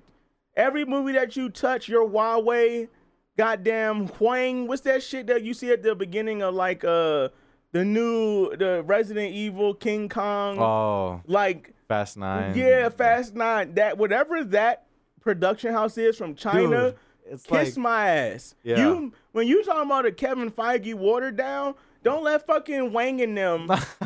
I don't mean that in, yeah, by yeah, a yeah. name. Huang is like, I'm thinking that's the name of the company. It starts with an H or some shit. they make movies suck. Yeah. Because they're like, we're, I can't, I'm not going to get into cultural differences. There are different types of people in China. Let's just say that. The way okay. that they operate. That's fair. That's fair. The way that they operate is, I don't think Americans can understand how, like, other countries, you're like, how could you do that? And you're like, that's just how they've been for thousands of years. Yeah. What are you talking about? They just listen. Chinese people just listen. Yeah. They're very like, yeah, we'll do that. Like, mm. if their government says do it, they're like, yeah, man, all right, cool. I bet. It's not even about violence. They're very like, oh, we trust you. We believe you have the best yeah. interest for us at heart. Like, yeah. it's not about you beating us or shooting us. We believe that as our culture has existed for years, that you are doing yeah, what's like best for us. Centri- like, centri- oh. hundred, thousands. Chinese people are some of the earliest civilizations from and, like eight thousand years ago. And when people, that's, I always say this, like when people want to talk about the great history of America, like what Relax, history, dude. bro? Like two hundred years, like three hundred years max. And we're talking about where it's like two hundred. I should say the United that, States. Yeah. two hundred forty like, to that is iffy history. Like that's all right. What, like what's the math? That's like four lifetimes, five, four or five lifetimes. We're not removed. When you can still have, like, there's still black people who have, like, great-grandparents who might have been slaves at some yeah. point. That's, like, that's where we live. Yeah. Where it's like, or there's, like, you at least know a person whose grandparent was a slave or something. Yeah, and, like, it's not the hardest thing in the world to find somebody who's a relative to a slave. Or just, like, the Holocaust, like, that was, like... Not that long yeah, ago. That was, like... yeah. There were still there's still people alive who were in concentration camps. Mm-hmm. And then you want to go to a place like China, who's been the way that they've been mm-hmm. for eight thousand years. Where they've they've gone full circle of they've been invaded and they've invaded. And they've like, invaded. They've probably been through capitalism like this twice. They know they're like, this, we back, dog. Like we, that's why they're like, y'all are idiots. Like. Y'all don't know, like, the way we live is right. You don't know because y'all are little. Like, you don't, that's how they look at us. It's like, mm-hmm. you're like, a bunch of younglings. Like, you guys just started. Yeah, it's how like... the fuck you gonna tell me that this is the way the world should be? And that mm-hmm. is very true. America mm-hmm. thinks we can go around and be like, hey, man, this is the way the world works. And when I think, like, when I'm in that mindset, I always think of, like, England. Yes. I always think, like, at one point in, in time, you guys ruled the whole world. What happened? Now you see why I hate them? Now you guys fucking suck. Sissies. You fucking lost, you blokes. You're fucking lost. Yeah, that shit is hilarious to me. That, like, England people, they kind of just went back to where they started. But technically, I don't know how this is possible still. They still technically own, like, all of the land that they touched. Mm-hmm. Like, everything that has, like, the British-looking flag to it, the Queen technically still owns all Australia of that land. And shit. Oh, yeah. So Australia is still technically hers. That's New where Zealand they kept slaves. New Zealand is still hers. Right? No, that's a prison colony. Yeah. There's still a lot of kings. Like, Japan still has an emperor. I mm-hmm. think I don't think people know that. Like, there's still a royal bloodline in Japan. They, they really bout shit, though. You know? They really aren't. Like, they don't. Or especially Queen Elizabeth. Like, but they, you know what they are? They're what we're talking about. They're the they're the history. The face, yeah. They're the, like, we've been doing this for a really long time. Yeah. That shit's crazy to me, though. Like, my... You, I think that shit's pretty cool. That's pretty damn... In the sense of the being... The thought of it. The, the thought of... And, like, my American brain is like, yo, go fuck yourself. I don't believe that anybody's special more than yeah. anybody else. You're telling a me... bloodline. A royal bloodline. Like, suck Like, we've been dick. through that shit, dog. It's called yeah. a K K K. You fucking inbred assholes. Yeah. That's why the fucking... That's why everybody in the royal family got a fucked up eye, because they all inbred and shit like that. Uh-oh. See? Table stand. I just kicked the table. But... So that's that that is cool to me, like you said, because they are the connection. Like, yeah, I can tell you what happened six thousand years ago because mm-hmm. I'm literally bred from the same people, and yeah. they made sure that there were sons that had daughters, and da- even if the daughter was like royal blood, they were like, yeah, you're still royal blood. Like, yeah. The whole matriarchy, patriarchy thing, that's different in different By cultures. By the way, I didn't see Spencer yet. Kind of whack. But Spencer, yeah, the mo- Amanda, the movie we were talking about last week. Last week, it's the same director about Princess Diana. Oh, why don't you just say the Princess Diana movie? Because it's called Spencer. I don't be knowing. If it's about somebody that's already existing, you need to call it that. I don't give a fuck. I, people be, when people do that shit, they be like, oh, it's about this person. Well, can fucking call it that yeah, then. It makes sense. Spencer doesn't really make sense. They, I was, they could have called it Diana. Low key. Yeah. Princess of Wales. You could have said anything. um. What?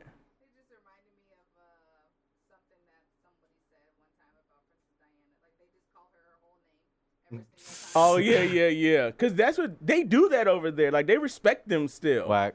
I don't yeah, respect yeah, like, shit, dog. I'm American, bitch. It ain't no titles over here. You call me motherfucking sir, or that's it.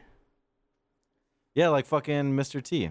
He makes. He's literally made people call him Mister T. Yeah, no, it's Mister T. Like you don't call Not me just by T. You don't call me by my first name. You don't call me by. You respect me by calling me Mister T.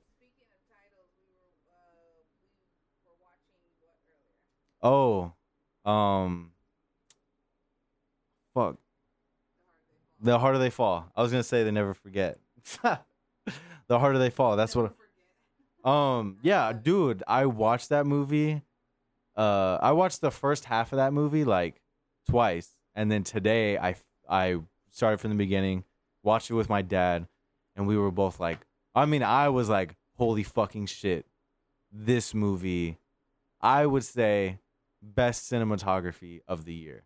Like, honestly, best cinematography I've seen in a while. Because, I mean, you guys know how much I love Westerns. Yeah. And I have never seen a Western shot like this.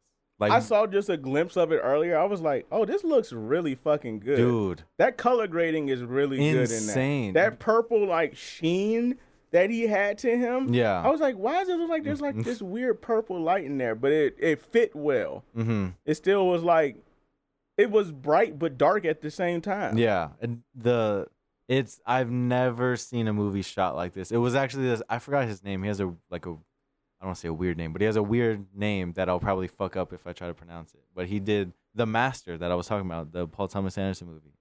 And he, he did uh, Jojo Rabbit, the Taika Waititi movie that came out like two years ago. But uh, he's really fucking good. And uh, in this movie, he better... Since he did Jojo Rabbit and that was kind of nominated for an Oscar, I think he'll have an in for a nomination. And I hope, because this movie, was, it's probably my favorite of the year. Because Dune, obviously, is just a huge success. Yeah. Everybody loves it. And... Like Dune is just otherworld, literally otherworldly. Yeah. But um, this is my like The Harder They Fall on Netflix, the Netflix original. Is this so? Is it? What I'm trying to figure out is because you know this is the Jay-Z produced movie, correct? For sure, yes. So is everyone black? Like the cinematographer, the director? No, the cinematographer's not. He's okay. Romanian. The director is black. Yeah. Okay. The, okay. The director is actually his name is James. It's either James Samuel or it's James. But anyways, his older brother is Seal. Oh, shit. And Seal is best friends with Jay Electronica and Jay Electronica and Jay-Z. Jay-Z. So, and me and Bender... Seal and Jay Electronica, what kind of friendship is like, that? It's weird, right? But, Jesus, but that's like music be- for you, man. But there's uh, they're like best friends, so obviously he has an in with Jay-Z, a close connection with Jay-Z. And... uh Uh, produced and there's the the the theme song that uh plays during the opening credits. It's so fire. Have you listened to it? No, the no, Kid no. Cudi and Jay-Z song. It's so good. Like there's a part where Jay-Z's rapping his verse and it's all sound effects of like the pistols being shot. It's and it's like the wind, you know, it's like mm-hmm. the meow. Like it's all literally like there's barely any drum, like you can barely hear anything. The main part is all like the guns being shot and shit. Yeah. It's so dope. But the soundtrack is a is super dope. I think I want to say there's a Lauryn Hill song. I but I but I don't know because Only I just Jay could get her to do that. I just heard a a voice that sounded like Lauryn Hill. Mm-hmm. But who knows, you know? Yeah. It meant if there is only Jay could get her to do that. But is it, this again Speaking about hip hop and movies, mm-hmm. the return of the album is back for a good movie, dude. Right, shout out Ryan Coogler, for real. Like Black Panther started that back up for these black movies. These mm-hmm. these these albums that the Jews and the Black Messiah album, still never seen a movie, and that album is like amazing. Oh, dude, what it feels like with Nipsey and yes. Jay-Z. I do. I just had that song stuck in my head, yeah. and I was like, dude, this fucking whole album is pretty fucking, fucking. There's a Dom Kennedy song on there, and I was like, damn, there's actually some fucking good songs on here. Mm-hmm. But yeah, there's the. I haven't listened to the whole album for this movie. But the I know the opening credits song is super fucking fire. And because it, it sounds like a real Western song. Yeah. Like, it actually sounds like it belongs. You know, it's not just some, like, hip-hop song. It sounds like a country, like... So, the, so is it... It's who's starring in it? Idris Elba. And uh, Jonathan Majors. Jonathan Majors. He's on a run right now. Dude, he's so good. Do you good? know that fucking Lovecraft Country's not coming back? They didn't really? renew it. They didn't renew it. And they were like, and even the people who were writing the article were like, yeah, even though it had like amazing reviews yeah. all around. You know what? When I watched that movie, when I watched that movie, when I saw that final episode yeah. and the ending of it, and she said, I took all magic from white people. I said, they're not going to renew this show. I knew that from that scene when she said, we're taking all magic from white people. How big of a, it wasn't about magic. That entire show and then that ending mm-hmm. was such like a, I'm taking power from white people. I said, they will never renew this mm-hmm. show. Like, you still made it too early.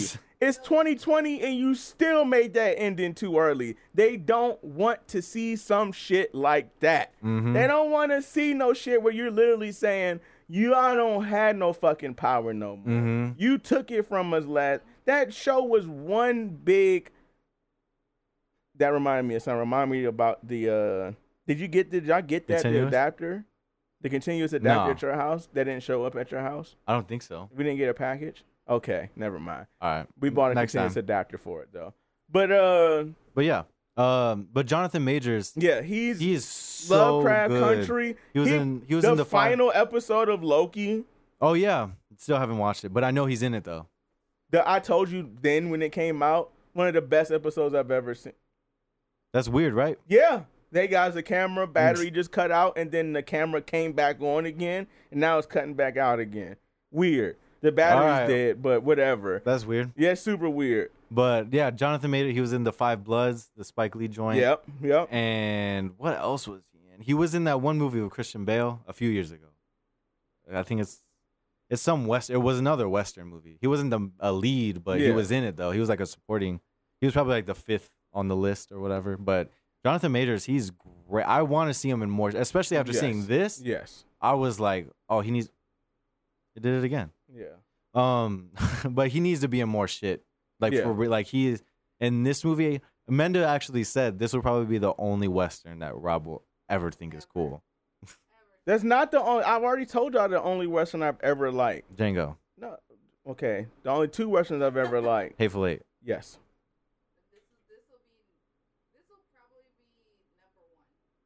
I can see it. It was never Westerns. I don't. I don't know if it. Maybe it's not the Western genre. Maybe it was the actors. Maybe I didn't like Val Kilmer and Clint Eastwood and shit like that. The Western accent and, and just the whiteness of it all. Yeah, the dialogue between the two. I have no connection to what the fuck right. they're saying with, at all. With this movie, the way it is written, it's written for the average person. Mm. You can hear. You can tell. It's mm-hmm. and it's like it's like if I made a Western, like it's yeah. actually from a fan yeah. of mm-hmm. Western movies, especially like spaghetti Western, mm-hmm. and like like you you saying Django and Hateful Eight, which is both Tarantino, mm-hmm. him like how much of an influence spaghetti Westerns are on those movies, like watching this, uh, watching um, The Harder They Fall. Huge influence on, yeah. on these movies, and like maybe it is the actors. Maybe I don't like Burt Reynolds or whoever. Maybe I just don't like them. No, it's fuck Clint Eastwood for sure. Yeah. I don't I don't like him. And that and to me, I've as only ever known Clint Eastwood as a like when I thought Westerns, I thought Tombstone and Clint Eastwood. Mm-hmm. So that's why I've always like, I was like, yeah, I'm good, bro. Like, that's all I ever, because that's when my dad would watch Tombstone. I'm like, even as a kid, I knew these people were racist in that mm-hmm. movie. I'm like, damn, they saying some wild O D shit to these people for no reason. Mm-hmm. You walk in and see some, uh, as they called them, red dude, some Indian guy, yeah. some Indian, and you're fucking like pissed. Yeah. You're like, what the fuck are you doing? And I remember being a kid being like, Jesus Christ, dude, what the fuck? But like with this, it's like, I guess it's finding the right Western, I guess, in yeah. a way. But it's like, there's so many different kinds. Like the original Django, like that changed Western. That was like the original spaghetti Western. Mm-hmm. I got to watch these spaghetti Westerns because I wanted to watch them ever since they talked about them on Once Upon a Time in Hollywood. Yeah. Because they talked oh, yeah, down yeah. on them so much. They made them sound so like C-list. It's like movies. Basically imagine like, Uh, the Italian version of like blaxploitation, like they yeah, were they were that's how I see it. They weren't yeah. like funded a lot. They mm-hmm. were kind of like looked down upon, like mm-hmm. in a way. Like even though they have like these major followings that are so influential to like movies now, but like it's mainly for people who were either like blacklisted or like people like Rick Dalton from Once Upon a Time in Hollywood who like didn't have work, mm-hmm. but they were still good actors, so they went to Rome and yeah. they made movies. Because Hollywood is, again, the show must go on, you're old and you're not hot no more. Mm-hmm. Get the fuck out of here. So like Clint Eastwood, that's how he like got back into Hollywood, was mm-hmm. he went to Rome, made three or four movies, then came back and became like a the Dirty Harry action star, then went on to fucking whatever he's doing now. Now I will give it, I will give especially Italians and like even British people, like your, I was just telling Amanda about how like you don't think about the recovery after something like a war, yeah, like or just like a financial crisis. Like mm-hmm. we're still technically quote unquote. That's why people still talk about the two thousand eight housing crash because there's still people out there who are still kind of like reeling in from that, like mm-hmm. financially. Yeah, like a war. We're talking about setting people back thirty, forty years yeah. because we destroyed your infrastructure. Mm-hmm. We and bombed like, your electricity, your your sewage. The way that life exists as you know it doesn't exist anymore. Mm-hmm. We bombed that out and of like, there. That's why, like, I went on like a big like binge watch of you know Japanese horror from the fifties and uh-huh, sixties, uh-huh, uh-huh. and that being from like a controlling country like Japan was, mm-hmm. and the only way to give out that message and kind of share that trauma was through horror, through fantasy. Mm-hmm. Like Godzilla is Godzilla a direct, direct, like that's why I love God because y'all know I love nuclear bombs. Yeah. So I, Godzilla was like, it just it clicked. I'm like, the idea that radiation could do that mm-hmm. to something.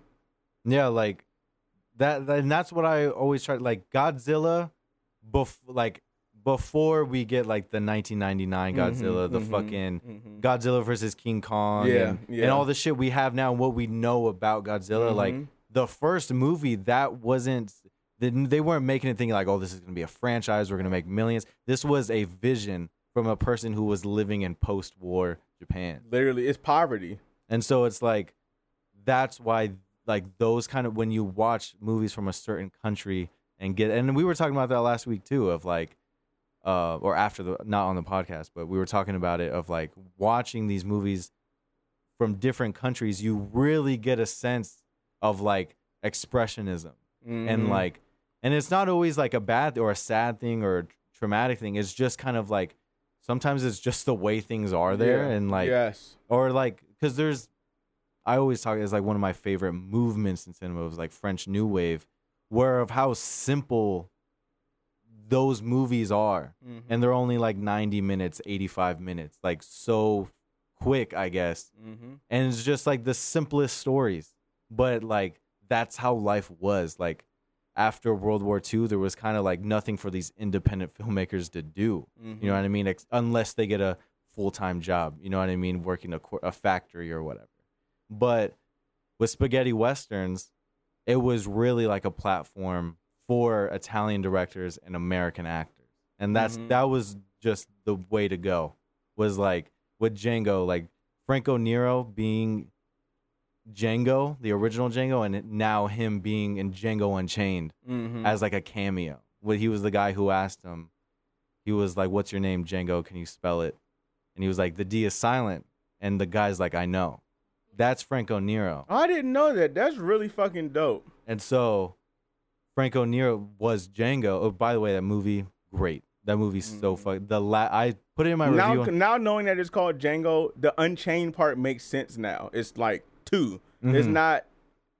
It's Dude, not Django. The last... uh I put this in my review on Letterboxd that the last shot is one of the best left final shots in a movie mm. is in Django. Like, just you go through the so and it's only like ninety minutes, I think. It's a super quick movie, but like the find the finale and just like it's the perfect ending. I, I loved. I remember watching it. I was like, fuck, that was fucking dope. And he did a really good job. I'm assuming that Tarantino did a good job bringing the same feeling because that last shot in Django Unchained mm. is. With the big white house burning, like yeah. that is just so. Even saying that out loud, like the idea of the big white house burning is yeah. like so symbolic of like I'm burning down like white, yeah, fucking it power. W- is fucking Django Unchained is great, like one of the best westerns in the past like ten mm-hmm. years, I'd say.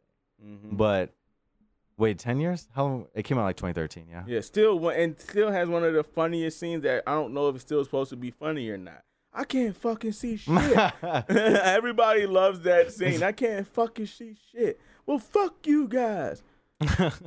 But um, um, but yeah, like this movie, people, I've I saw a review before I even watched it, saying that it was people were calling it like Tarantino-esque, mm-hmm. which is like. When it comes to a Western, you can't really say that because he's directly inspired. Tarantino's Westerns were from mm-hmm. old Western, mm-hmm. like spaghetti Westerns. And so it's like, you kind of like, you're skipping to like Tarantino instead of like the original yeah, yeah. source. You don't like that though. You all, it's like, that's one of your main complaints you normally is where you're like, I want to be like Scorsese. And you're like, like shut up. Like, go to, that's what I always say when someone told me it was like, oh, Christopher Nolan. I want to be like Christopher Nolan or yeah. I want to be like Tarantino. Like, Who's, who are their inspirations? First of all, no one, like, oh, that's my number one, like, issue. Like, meeting filmmakers that are like, oh, Wes Anderson or the biggest names in Hollywood today, not even old directors. Mm-hmm. Like, people would ask me, like, oh, I fuck with, you know, Paul Thomas Anderson. And a lot of people don't even know who the fuck that is. Yeah. And I'm like, he's still working today, but mm-hmm. like, Like, even his, you know, influences, like Robert Altman, like, he made a Western where he's heavy on fucking, like, sound mixing. And, like, the way his movies sound are, if it wasn't for Robert Altman, there would be no Paul Thomas Anderson and there would be no Safdie Brothers. Okay. And that's why I respect Robert Altman. Yeah. And so it's like, there's so much. Because these these people that these people that they name that are these great directors that we know now, they're not, I hate to say it, but you're not a pioneer because mm-hmm. you're you're just you're just improving, which is nothing wrong with that. Yeah, because film has only po- been around. Yes. We just said that last like, week, like too. Like the thirties. It's, it's not out of art forms. It is the newest art form. Yeah. Period. And it's like so fast. It's It is movies, again, not to harp on the color. It is true that they are the culmination of every art form coming together. Yeah. Pictures, sound, they ca- it, painting, it, because the artwork for the movie posters, they used to be drawn and painted. Mm-hmm. Like somebody sat down and made these fucking posters. And they were posters. Like, oh, fuck. Like, yeah. yeah. When, when you see like like poster designers like Saul Bass, like mm-hmm. the most respected. Yes. And he And he had the most simple posters, but he still had to make them from scratch yes. and capture an essence to market it to. Like, people would see it and be like, I want to watch it. You know, I just heard Schultz talk about this, that that's why you see that on Netflix, how you mm-hmm. notice that the covers will change sometimes. Yeah. They're like, because the algorithm, there's actually like six covers, seven covers for every yeah, movie. I have noticed that. And yeah. they're like, the algorithm will change based on what you're into that week. Mm-hmm. So they're like, if you're into this that week, they think that this cover has done well with this type yeah. of people. So, and then sometimes there's been a lot it of gets you. You're there's like a lot of times where I'll see a cover and be like, "Hey, this looks kind of that's fire." fire. Yeah, I saw this the new Squid Game mm-hmm. uh, poster I saw. They have the, the fucking dolls that everybody keeps posting. Yeah. I was like, that's genius because everybody keeps posting the fucking yeah. gr- green light gold doll. So they have the in the oh yeah the, like the baby thing. Yeah, yeah, the left thirds of the poster still is the doll, and it. it's like her eyes are like that, and I'm like, fuck, now I want to watch it. God yeah, damn it! I still haven't watched it. Cause you use the meme picture. It's I want people to know. We talk shit about technology and what's new and this shit like that. These motherfuckers got to figure it out, yeah. bro, and we need to listen They're to them. They're way ahead of the game, yeah. We need to listen. Stop complaining and pay attention. This is why you get people like Paul Thomas Anderson and the Safdie brothers, because they didn't fucking sit here and complain about the new guy on the block, probably yeah. how, how, uh, how all his contemporaries were complaining. Mm-hmm. They said, oh, shit, he was on to something, mm-hmm. like. Maybe I should fucking like yeah. figure out and like improve upon this. Mm-hmm, How like, can you make the algorithm work for you? And that's why I'm saying now, like me being heavy on the Safdie brothers is like these dudes are up next. Next, like, no, like although Uncut Gems is a hit, super hit, but it's like that's their. I mean, it's like their fourth movie, but super that, hit for a fourth movie. That's a good movie. And but it, in rea- in a way, it's their second movie, you yeah. know, mm-hmm. because even like Josh Safdie, he was he even says like, g- like when publicists or interviewers like ask him, uh, like your first movie, like Daddy Long Legs, that was our first feature film, but he always says, oh, Good Time was our first real movie. But it kind of is, you know, it was their first like actual release that had a a. Robert Pattinson, do you know what I mean? Like mm-hmm. it was their first big movie, mm-hmm. and then Uncut Gems being their like fourth movie, and they made like a documentary and shit. But it's like they're still young as fuck. Yes, like, and that's what I always say. Like they're like thirty-six and thirty-nine or whatever, mm-hmm. but that's unbelievably young in fucking Hollywood. You know, like considering the average age of directors is like fifty or sixty. I think. I, mean? that, I, I think. I was just looking at this lady today. She had a B M W and her license plate said nineteen sixty. And you're like, that was what, sixty? fifty, something? sixty years ago? That was sixty-one yeah, years ago. So, yeah, she's sixty-one. thirty years ago, that was old. There's sixty-one-year-old women now where I'm like, damn, you still fucking yeah, like, yeah. you bad, shorty. Mm-hmm. Like, God. So you're that to say that, we'll see a lot more of that. And if, just like we were saying about hip-hop, like, you're going to see a lot more fifty-year-olds mm. rapping. Mm-hmm. Like, that's just, that's the natural way things move mm-hmm. because it's not going to go away. That reminds me, there's an Italian director named Dario Argento. He's like a horror movie. He made Suspiria, the, yeah. the original Suspiria. And uh, he is making a new movie, and he's like fucking seventy-nine years old. But he's old as, that's still old as fucking. Any, that's old as fuck. In any sense, that's yeah. old. But he's also going to be in a movie, and I mentioned it, Vortex by Gaspar Noé. And I said he had a heart attack, and he decided to write this movie. He actually had, or I said he had a stroke. But he did have a stroke, but it wasn't like because of a heart attack. It was because he had a brain tumor. Ooh. And he almost died. And, and then he made this movie, Vortex. Yeah. And I was like, holy shit. That's like that, you know, the old lady from Black Panther, the uh, and when they're in the room. Where she, she has was, the big thing? Yeah, not not the one with the Oh, that mom. was the guy. That was the guy. The really old lady. Yeah. Now I know what you're talking about, yeah. Yeah. That was her first movie ever. Oh, shit. She was like, I want to act. That's crazy. Isn't that cool? It's stuff like that when you're saying stuff like people are seventy-nine and still writing. Mm-hmm. That stuff like that, like mm-hmm. that makes you feel a tad bit better. Like you can always feel like you don't have enough time. Mm-hmm. That lady said, I want to be an actress and was like, okay, I'm going to go try out for this movie. Fucking Black Panther. And now Panther. You're in fucking Black Panther. Yeah. Crazy. Cra- like literally one of, the, one of the most successful movies of all time. She passed like, away recently, got arrested dead. R I P Yeah, but it's like, that was such a beautiful story to hear. She was just like, yeah, I feel like doing this now. She was like eighty-something. Yeah, crazy. And she must have just been saying... She How must old have, is Martin Scorsese? He gotta be fucking... Like seventy-two? seventy, yeah. All of them are old as fuck now. Because Tarantino Cause is probably like late fifties. Yes, Lucas has gotta be seventy-something. They're all rich. Menda's tired. Yeah, you can see it in her face. seventy-eight. Damn. Damn. You was born before the bombs dropped. That's, That's crazy. Wild. I actually have all his short films on Blu-ray, and he looks young as fuck. He's in like a couple of them. Mm-hmm. He looks young as fuck. Do those short films like give you hope for the future? Because these people that. Every time you talk about short films, I'm like, that's such a slow grind. A short film could take you a year to make. Yeah, dude, it could take you a year, and just and that, and I'm talking about that's a year to make just like sometimes just shooting. Mm-hmm. And that's like, digital cameras aren't a thing. You know yeah, what I mean? Like, yeah, like I don't think the first fully digital movie was in like two thousand two. I think, like fully digital. And that's and that's. And that's another thing that people don't know. But like now we expect, when you have better tools, we expect more from you. Mm-hmm. You have to be better now. Scorsese and them did that. They made Star Wars in nineteen seventy-eight. Ridiculous.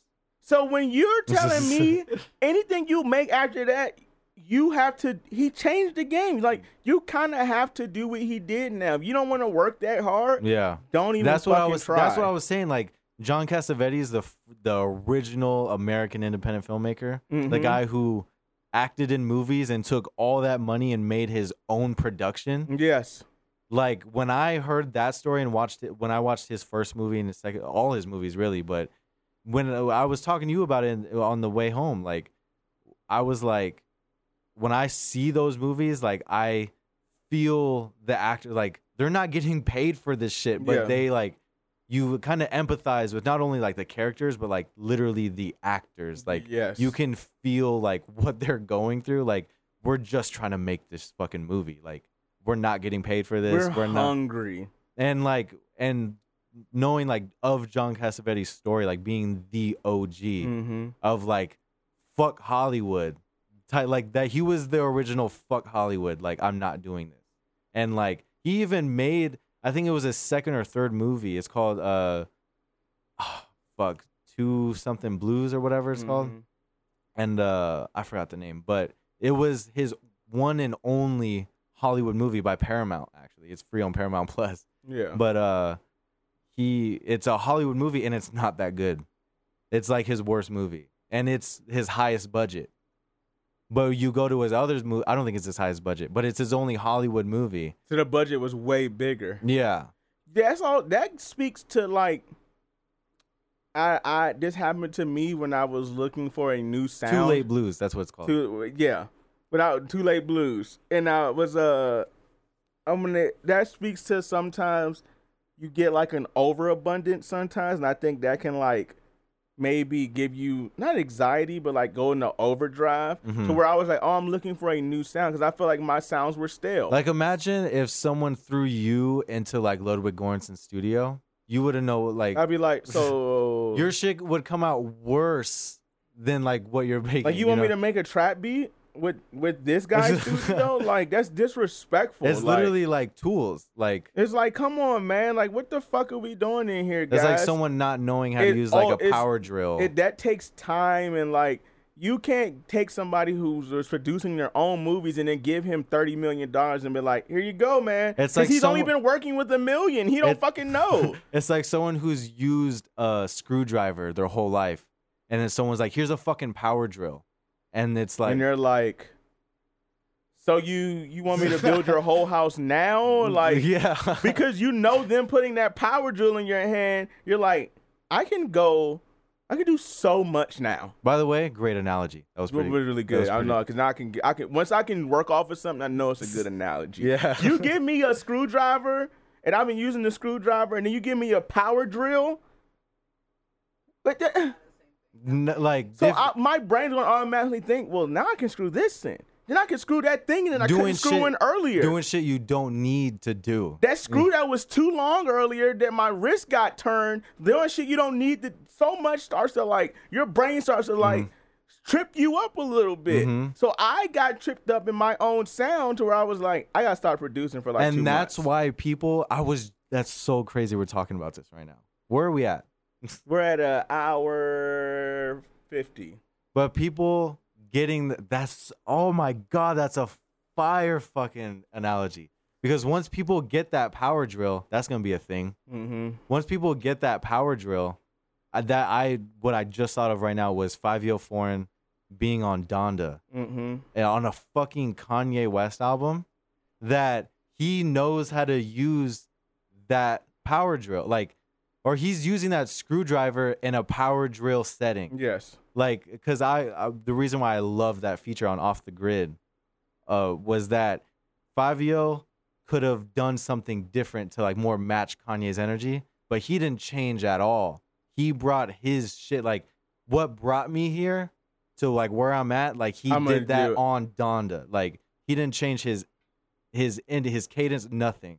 And I that's what I respected the fuck out of him being on Donda. Sometimes and doing it's that. easier to use a screwdriver. Mm-hmm. As anybody will tell you, sometimes it's like, oh, I can't get a drill in this spot. I have to use a screwdriver. Mm-hmm. Got to do this by hand. Yeah, and that's sometimes. That, but I'm glad you used that analogy because him on Donda made me go listen to his playlist on Spotify. Mm-hmm. And you are absolutely right. I'm like, oh, he's a, I didn't know he was a drill artist. I didn't mm-hmm. know he was on like the uh, Pop Smoke wave. Yeah, I didn't yeah, fucking yeah. know that. I didn't know he was on like, I like hearing that because I'm like, I like having my New York, New York. Like, mm-hmm. I like when they have a different sound than mm-hmm. everybody else because they're the originaries of this shit. Yeah. So them having the drill scene, I'm like, yeah. nobody else touched that. Let them. There's no way you can. Technically, drill came from Chicago because that's Young Chop and them. Like, Chief, but the way it yeah. sounds now, that's that's that, like a that's whole New, New York. Like you hear a drill beat, you're like, oh, New York City. Yeah. Or you you can say U K, but. Is gonna the New Yorkers are killing they it take, right now. They took that shit over. New Yorkers like, killing that. Skepta, you're like an O G, but everybody I heard like there Skepta was a there was a like, drill rapper rapping in the Venom movie, and I was like, what the fuck is she saying? I was like, this shit is garbage, dude. Like mm. a lot of drill music from the U K does not sound good to me. Your man's not hot. You ain't go pop pop pop, and then I let you know when I go go stop stop stop. And it's like that's kind of every y'all song. Not ri- exactly, y'all not riding that shit, bro. Like Five-Yo Foreign rides that crazy. shit. Five-Yo Foreign is crazy. He ride, and then there's a song with him and King Von. I'm like, oh, they sliding on this motherfucking beat right now. Like these niggas is really rapping their yeah. asses off. But like when it comes to complete change right now, because we had all music. But yeah. um, but yeah, like independent filmmakers, like. Just that vibe, and just like you asked me, like about me making a film, like have I ever thought about getting a permit? I was like, no, because that could add to the energy of mm-hmm. the movie. Mm-hmm. Because like stealing a shot yes. is a thing. Like people yes. still do that shit. You know what I mean? Mm-hmm. Or people like even I'm bringing up Good Time, but even in Good Time, they in the when they're running away from the cops, mm-hmm. they they actually. Use that location. They were per- they got a permit to use that mall that they ran through. It was like a China Chinese mall in New mm-hmm. York City or whatever. Mm-hmm. But um, they had permission, but they still set up the cameras to where they were like stealing the shot. And so like because they needed that energy, and that's mm-hmm. how they made all their previous movies. Because then that changes the that changes their production value for the whole set. They're like, hey guys, we're just gonna use somebody go, bump somebody and says, hey. We're not supposed to be doing this shit. So we need to, like, mm-hmm. get these mics set up, get this shit set up. Let's get in, let's get out. And that changes mm-hmm. they didn't, how everybody moves. They didn't tell Robert Pattinson, but Benny Safdie, the director, is also in the movie, mm-hmm. um, told was talking to the cop and was like, hey, we have this place permitted, so we're just going to be running really fast through it. And uh, the cop was just like, just don't run into anybody. Because that's you'll get in trouble, you know. Mm-hmm. And so, but so what they did was, without Robert Pattinson knowing, they had an extra stand in the way. So Benny Safdie ran into him, and Robert like kept running. Robert Pattinson kept running, and so because he wasn't gonna break the shot, and so he was like, "We gotta." But you see you know it in his mean? face. He's like, and like you know how much.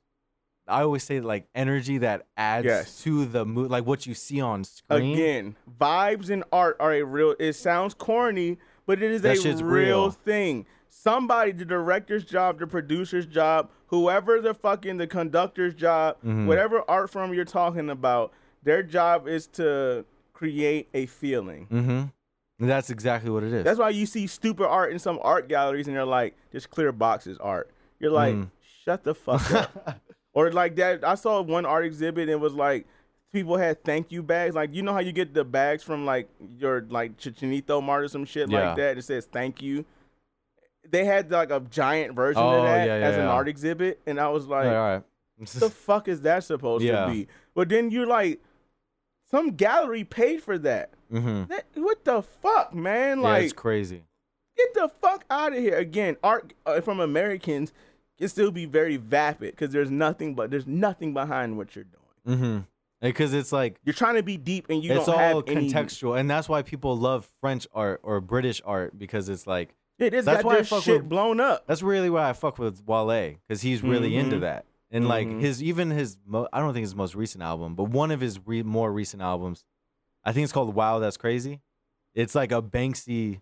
It's him, but like replaced in a Banksy painting. Mm-hmm. I'm like, oh, this dude like really gets art. No, Wale. Wale is a is a uh what's the word I'm looking a connoisseur mm-hmm. of like whatever he's into. Like he's like like when you're talking about fashion, I would consider him like a step under, probably not Kanye, but maybe a two or three steps. But he's to the point where Charlemagne like Charlemagne the God says he calls Wale mm-hmm. and he's like, yo, what's popping right now? Like what's hot? Because yeah. Wale. Wale's Wale really, when it really comes to it. Fashion, that's why we were so mad. I don't know if anybody's seen this. I don't give a fuck when nobody says New York did not start the Nike boot trend. That oh, was D C. I heard about that. Period, point blank. Nobody even saw a Nike boot outside of the East Coast until niggas from D M V started wearing fucking Nike. When I wore Nike boots, Amanda was like, the fuck are those? That's what everybody thought they were. Mm-hmm. They're like police boots. That's what everybody thought they were. Like, nobody was rocking them like that. That's crazy. Like, so don't give me this. So when Wale... When he, like that fucking, uh, the hundreds clothing line. Yeah. Fire. Wale. Yeah.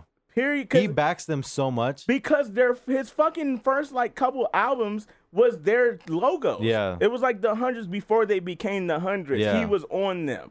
B B C, like. Dude. Wale, him and Pharrell yeah. got along because of that. Yeah. Like. I th- actually found, I was young, but like.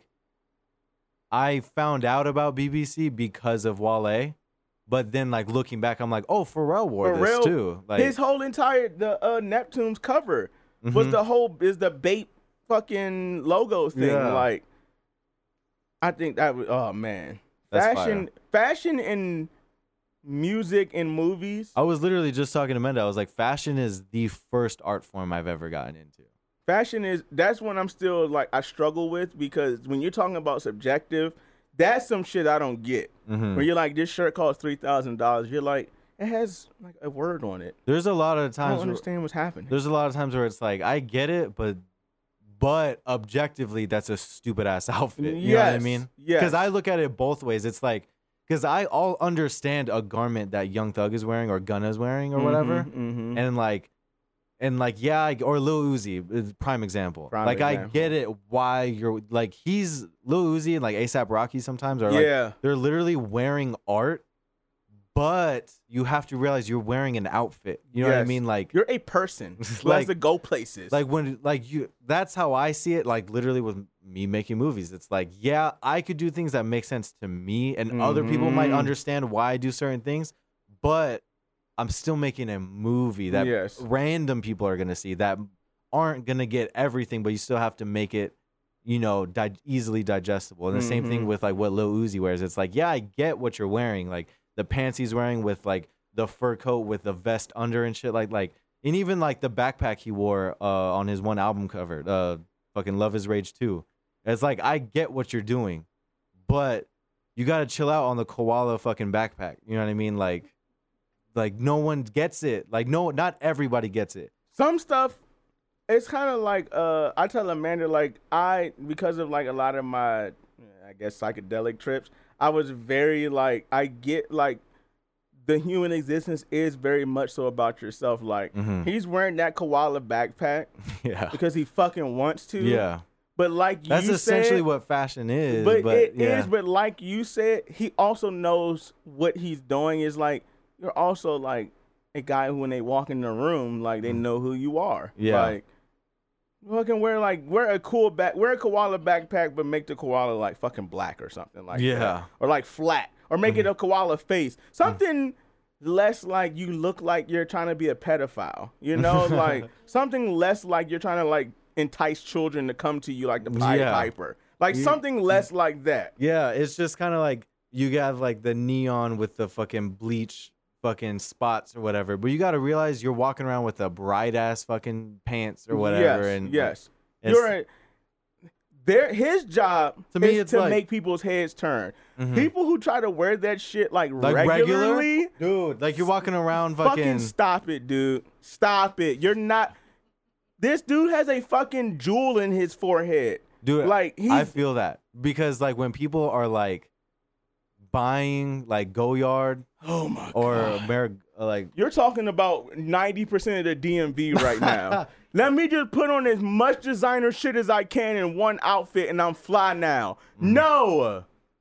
And I think that's what I th- I don't think we should go too deep into no, this. No, yeah, yeah, yeah. No. No, you're not fresh just because you're wearing just fucking... because expensive doesn't just because it's expensive doesn't mean it looks good. It, a lot of That's that why I stopped wearing ugly. Supreme for real. A lot of that shit be ugly as hell, boy. That shit be ugly. Because I turned into a walking billboard my fucking senior year. And that's when I stopped wearing like shit with big ass logos. And mm-hmm, like, mm-hmm. because I don't fuck with that shit. No, I grew out of it. Yeah. I mean, it was, I, it wasn't like I was wearing it to like be cool. I thought that shit was, it was fresh as fuck because mm-hmm. that's what was popping. But yeah. I was wearing what was popping. Mm-hmm. But that shit's not popping anymore. But people are still on, you know, pe- just people who are late who are like, oh, like Supreme's whack now. Like Supreme even literally, Supreme literally sold out. The guy who made Supreme doesn't own Supreme anymore. So it's like if you're bu- you're not buying it from him. So it's like like this because I don't want to go off on fashion, but like Supreme is streetwear. It was a skateboarding brand, mm-hmm. but you're trying to get on it like it's fucking and that's like it's Goyard.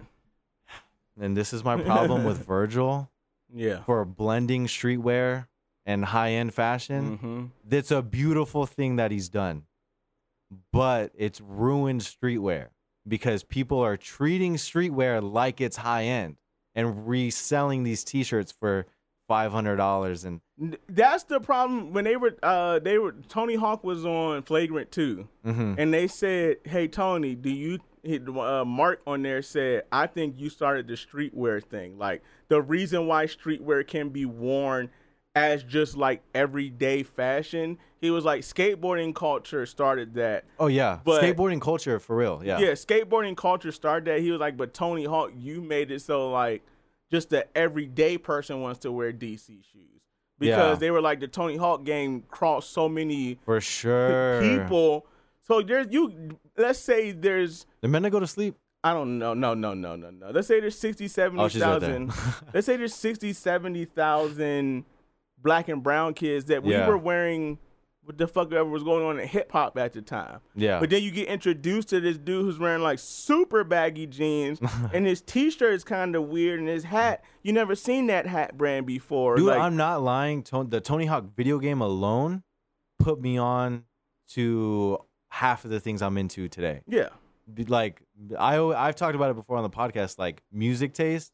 There's no way I'd be listening to punk rock and and and they also, mentioned that. They and mentioned also that. nineties hip-hop at the same time. They said, they said I want to listen. I should listen to that episode. They said that. You should, because they're like, that album. They're like, the music from the game is iconic alone. Dude, from in all the games, I forgot how many there are, but, like, me and my brother would play all of them that yeah. have came out, like, so there's a specific one, Tony Hawk Project eight is my favorite one. Or Tony Hawk Underground and Tony Hawk Project eight. But Project eight has the best soundtrack. That put me on to Kool and the Gang, the Summer Madness. Mm-hmm, mm-hmm. I was like, oh, shit, because they had that song. It was so chill. And me and my brother loved that song. Mm-hmm. But we never knew, like, looked at, like, the bottom of the screen when yeah. the song came on. Yeah. We just loved the frequencies of that song, like, literally the high frequency of that it's known for. But years later, I remember this is a crazy. I'm gonna go into a story real quick, like that. This shit really happened. But um, I was in summer school, my between my freshman and sophomore year, and it was before Dom Kennedy's self-titled album came out. Like literally weeks before, that I was trying to look for that song, Kool and the Gang. I still didn't know it at the time. Yeah. And I was looking for that song, like looking up the Project eight fucking uh, soundtrack and shit like that. Yeah, yeah. And like trying to look for it, and I found it, but it wasn't even Kool and the Gang. It was like literally I had to go on this website where it was like a Detroit, uh, like a, it was like an eighties Detroit radio station. Yeah. And I was like, and I was looking through the comments like, oh, I remember riding at midnight listening to this song. And I was like, what the fuck? These people are from Detroit and I'm on right. their website. But I found it. And then literally two weeks later, Dom Kennedy drops his album and he samples, samples. that song. And my mind was blown. And you know what's funny is that Dom Kennedy probably sampled that song, or his producer probably sampled that song. Mm-hmm. Probably because of Tony Hawk. Probably because Probably. of that. Being from L A, yeah. You know how many songs, how many songs y'all heard me say, like, oh, I know this song because of movies. Or, like, because of the video mm-hmm. game. Or, like, yeah. that's the reason there's why a I, lot. There's yeah. a lot of moves, like, songs that are side, outside of hip-hop and, like, R and B that I know because of movies and because yeah. of Tony Hawk. Like, there's, that's simply it. Yeah, there's a lot. I'm like, I know this song because of the movie. Like, like saying, it. like, for, especially for, like, Tony Hawk Underground, like, they had Nas. That introduced mm-hmm. me to Nas and introduced me to Black Flag and Social Distortion. You time you talk about Tony. Just seeing him on that Flagrant two episode was so like it, it made me emotional a little bit because it reminded me about like me and Ian. That's because Ian had a PlayStation. I had a Nintendo sixty-four, mm-hmm. and it was only on PlayStation Tony Hawk one and Tony Hawk two. Yeah. And so the Pro Skater. Yeah. Yeah. So he was at, I, that just seeing him talk about how that changed people's lives. I'm like, oh yeah, I was one of those people. Yeah, like, dude, I was one of those it's people. It's crazy how real that changed. shit is. Like, like, like that game. I remember people not playing it simply because it was a skateboarding game. Like, oh, you're a loser because it's a skateboarding game. Mm-hmm. They when they're like, you're they're so they were. You realize how wrong they were mm-hmm. about how culturally that game was important. Mm-hmm. And I'm so glad that I said, nah, I fuck with this game. Yeah, like it's so much fun. So like, much fun. Where everybody was playing Madden and shit. Yeah. Like, I play Madden. It's like, yeah, they've been making okay, the same. They've been making the same game for literally still till this day. They still, it's the same fucking yeah. game. It's like for the past, like they change maybe every four years, five years. Like the look and sometimes like the phys- physics engine. Yeah.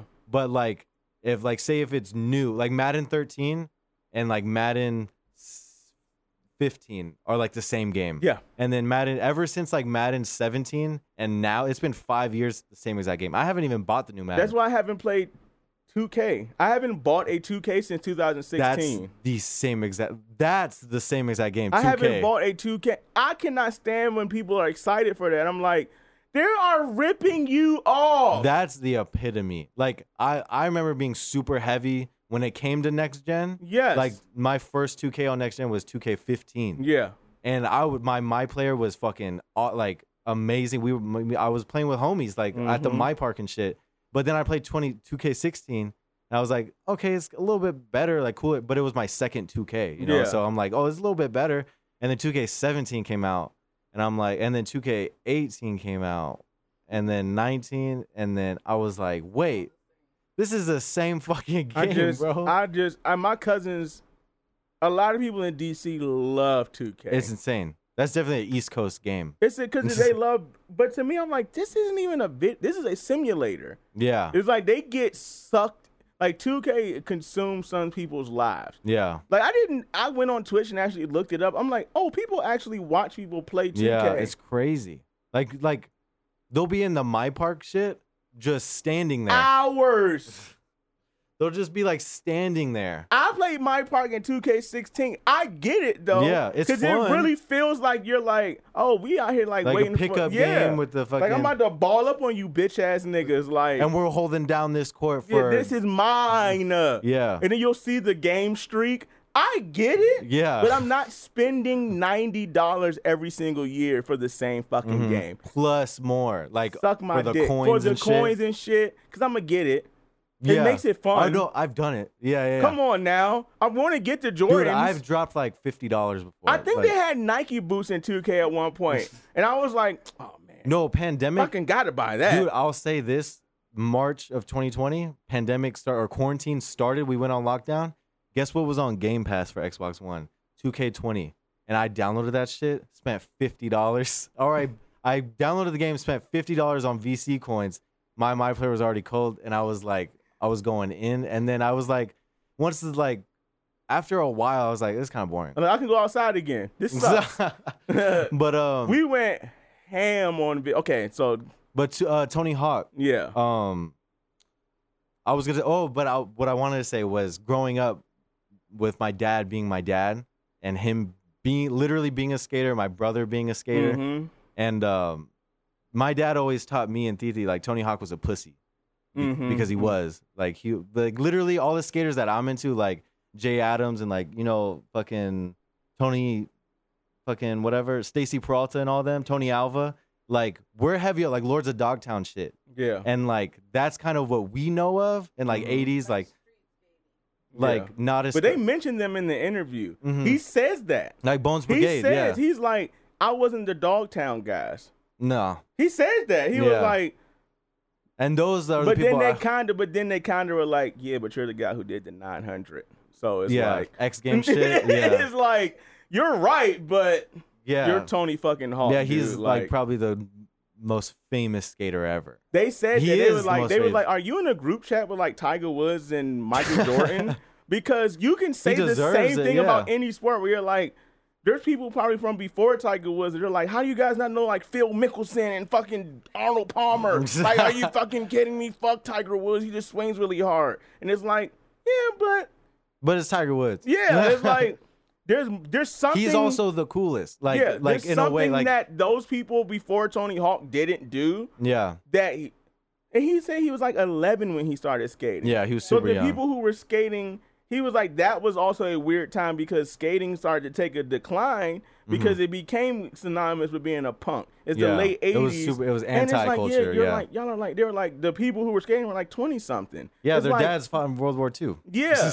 It's like, go get a fucking job, dude. But he yeah. was like, I'm the one who stuck with it. He was like, and that's what made me. He's like, everybody thinks this was like overnight. He was like thirty-something when Tony Hawk, the game, yeah. came out. He was already competing for like twenty years at that point. And then like the skaters, I I mean, I actually like watched all the new skate videos and mm-hmm, shit like with my mm-hmm. brother. Like we were watching like Paul Rodriguez and Chad Muska and shit. And yeah. and fucking Bam Margera even. Mm-hmm. Like he fucking had his own show. And, and see, shit. Then you get, and that's when I met Amanda, like seeing these crossovers was like Bam Margera was even to us.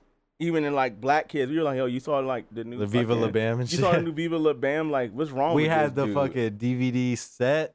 That shit was low key fire because we would just put that shit on. And I bet if you put that on now, like all it'll just like hit this button, hit this switch of like nostalgia. I might put, I might post my because there we all tried the skateboarding phase in the in the D M V. Oh, for sure. Some people stuck with it, most of us didn't. But some of us, you know, stuck with. I never knew how to do tricks and shit. I couldn't even go, and there's a video to prove it. I, I, I might post that. I don't even know how to ollie. I was um, always kind of big. That makes sense. I don't understand. I still don't get it. I'm like, you lean forward? All right, but yeah, we we're at two hours now. Damn. We're at two. Damn, I want to keep going, but yeah. Right. Um, because we that, had a slow start. That's why. That's uh episode thirty-two. We're almost, we're twenty weeks away from a year. That's not even. I'm acting like that's close, but yeah. But uh, that's episode thirty-two. Thank you guys for listening. That was a good one for an unplanned episode. That was really good. Go watch The Harder They Fall on Netflix. Yes. And, and uh, I'll see you guys next week. I don't know what we're gonna talk about. Probably Eternals, maybe. Maybe if we if we all see it, we'll talk about it. Yeah. But uh, yeah. Peace out. I'll see you guys next week.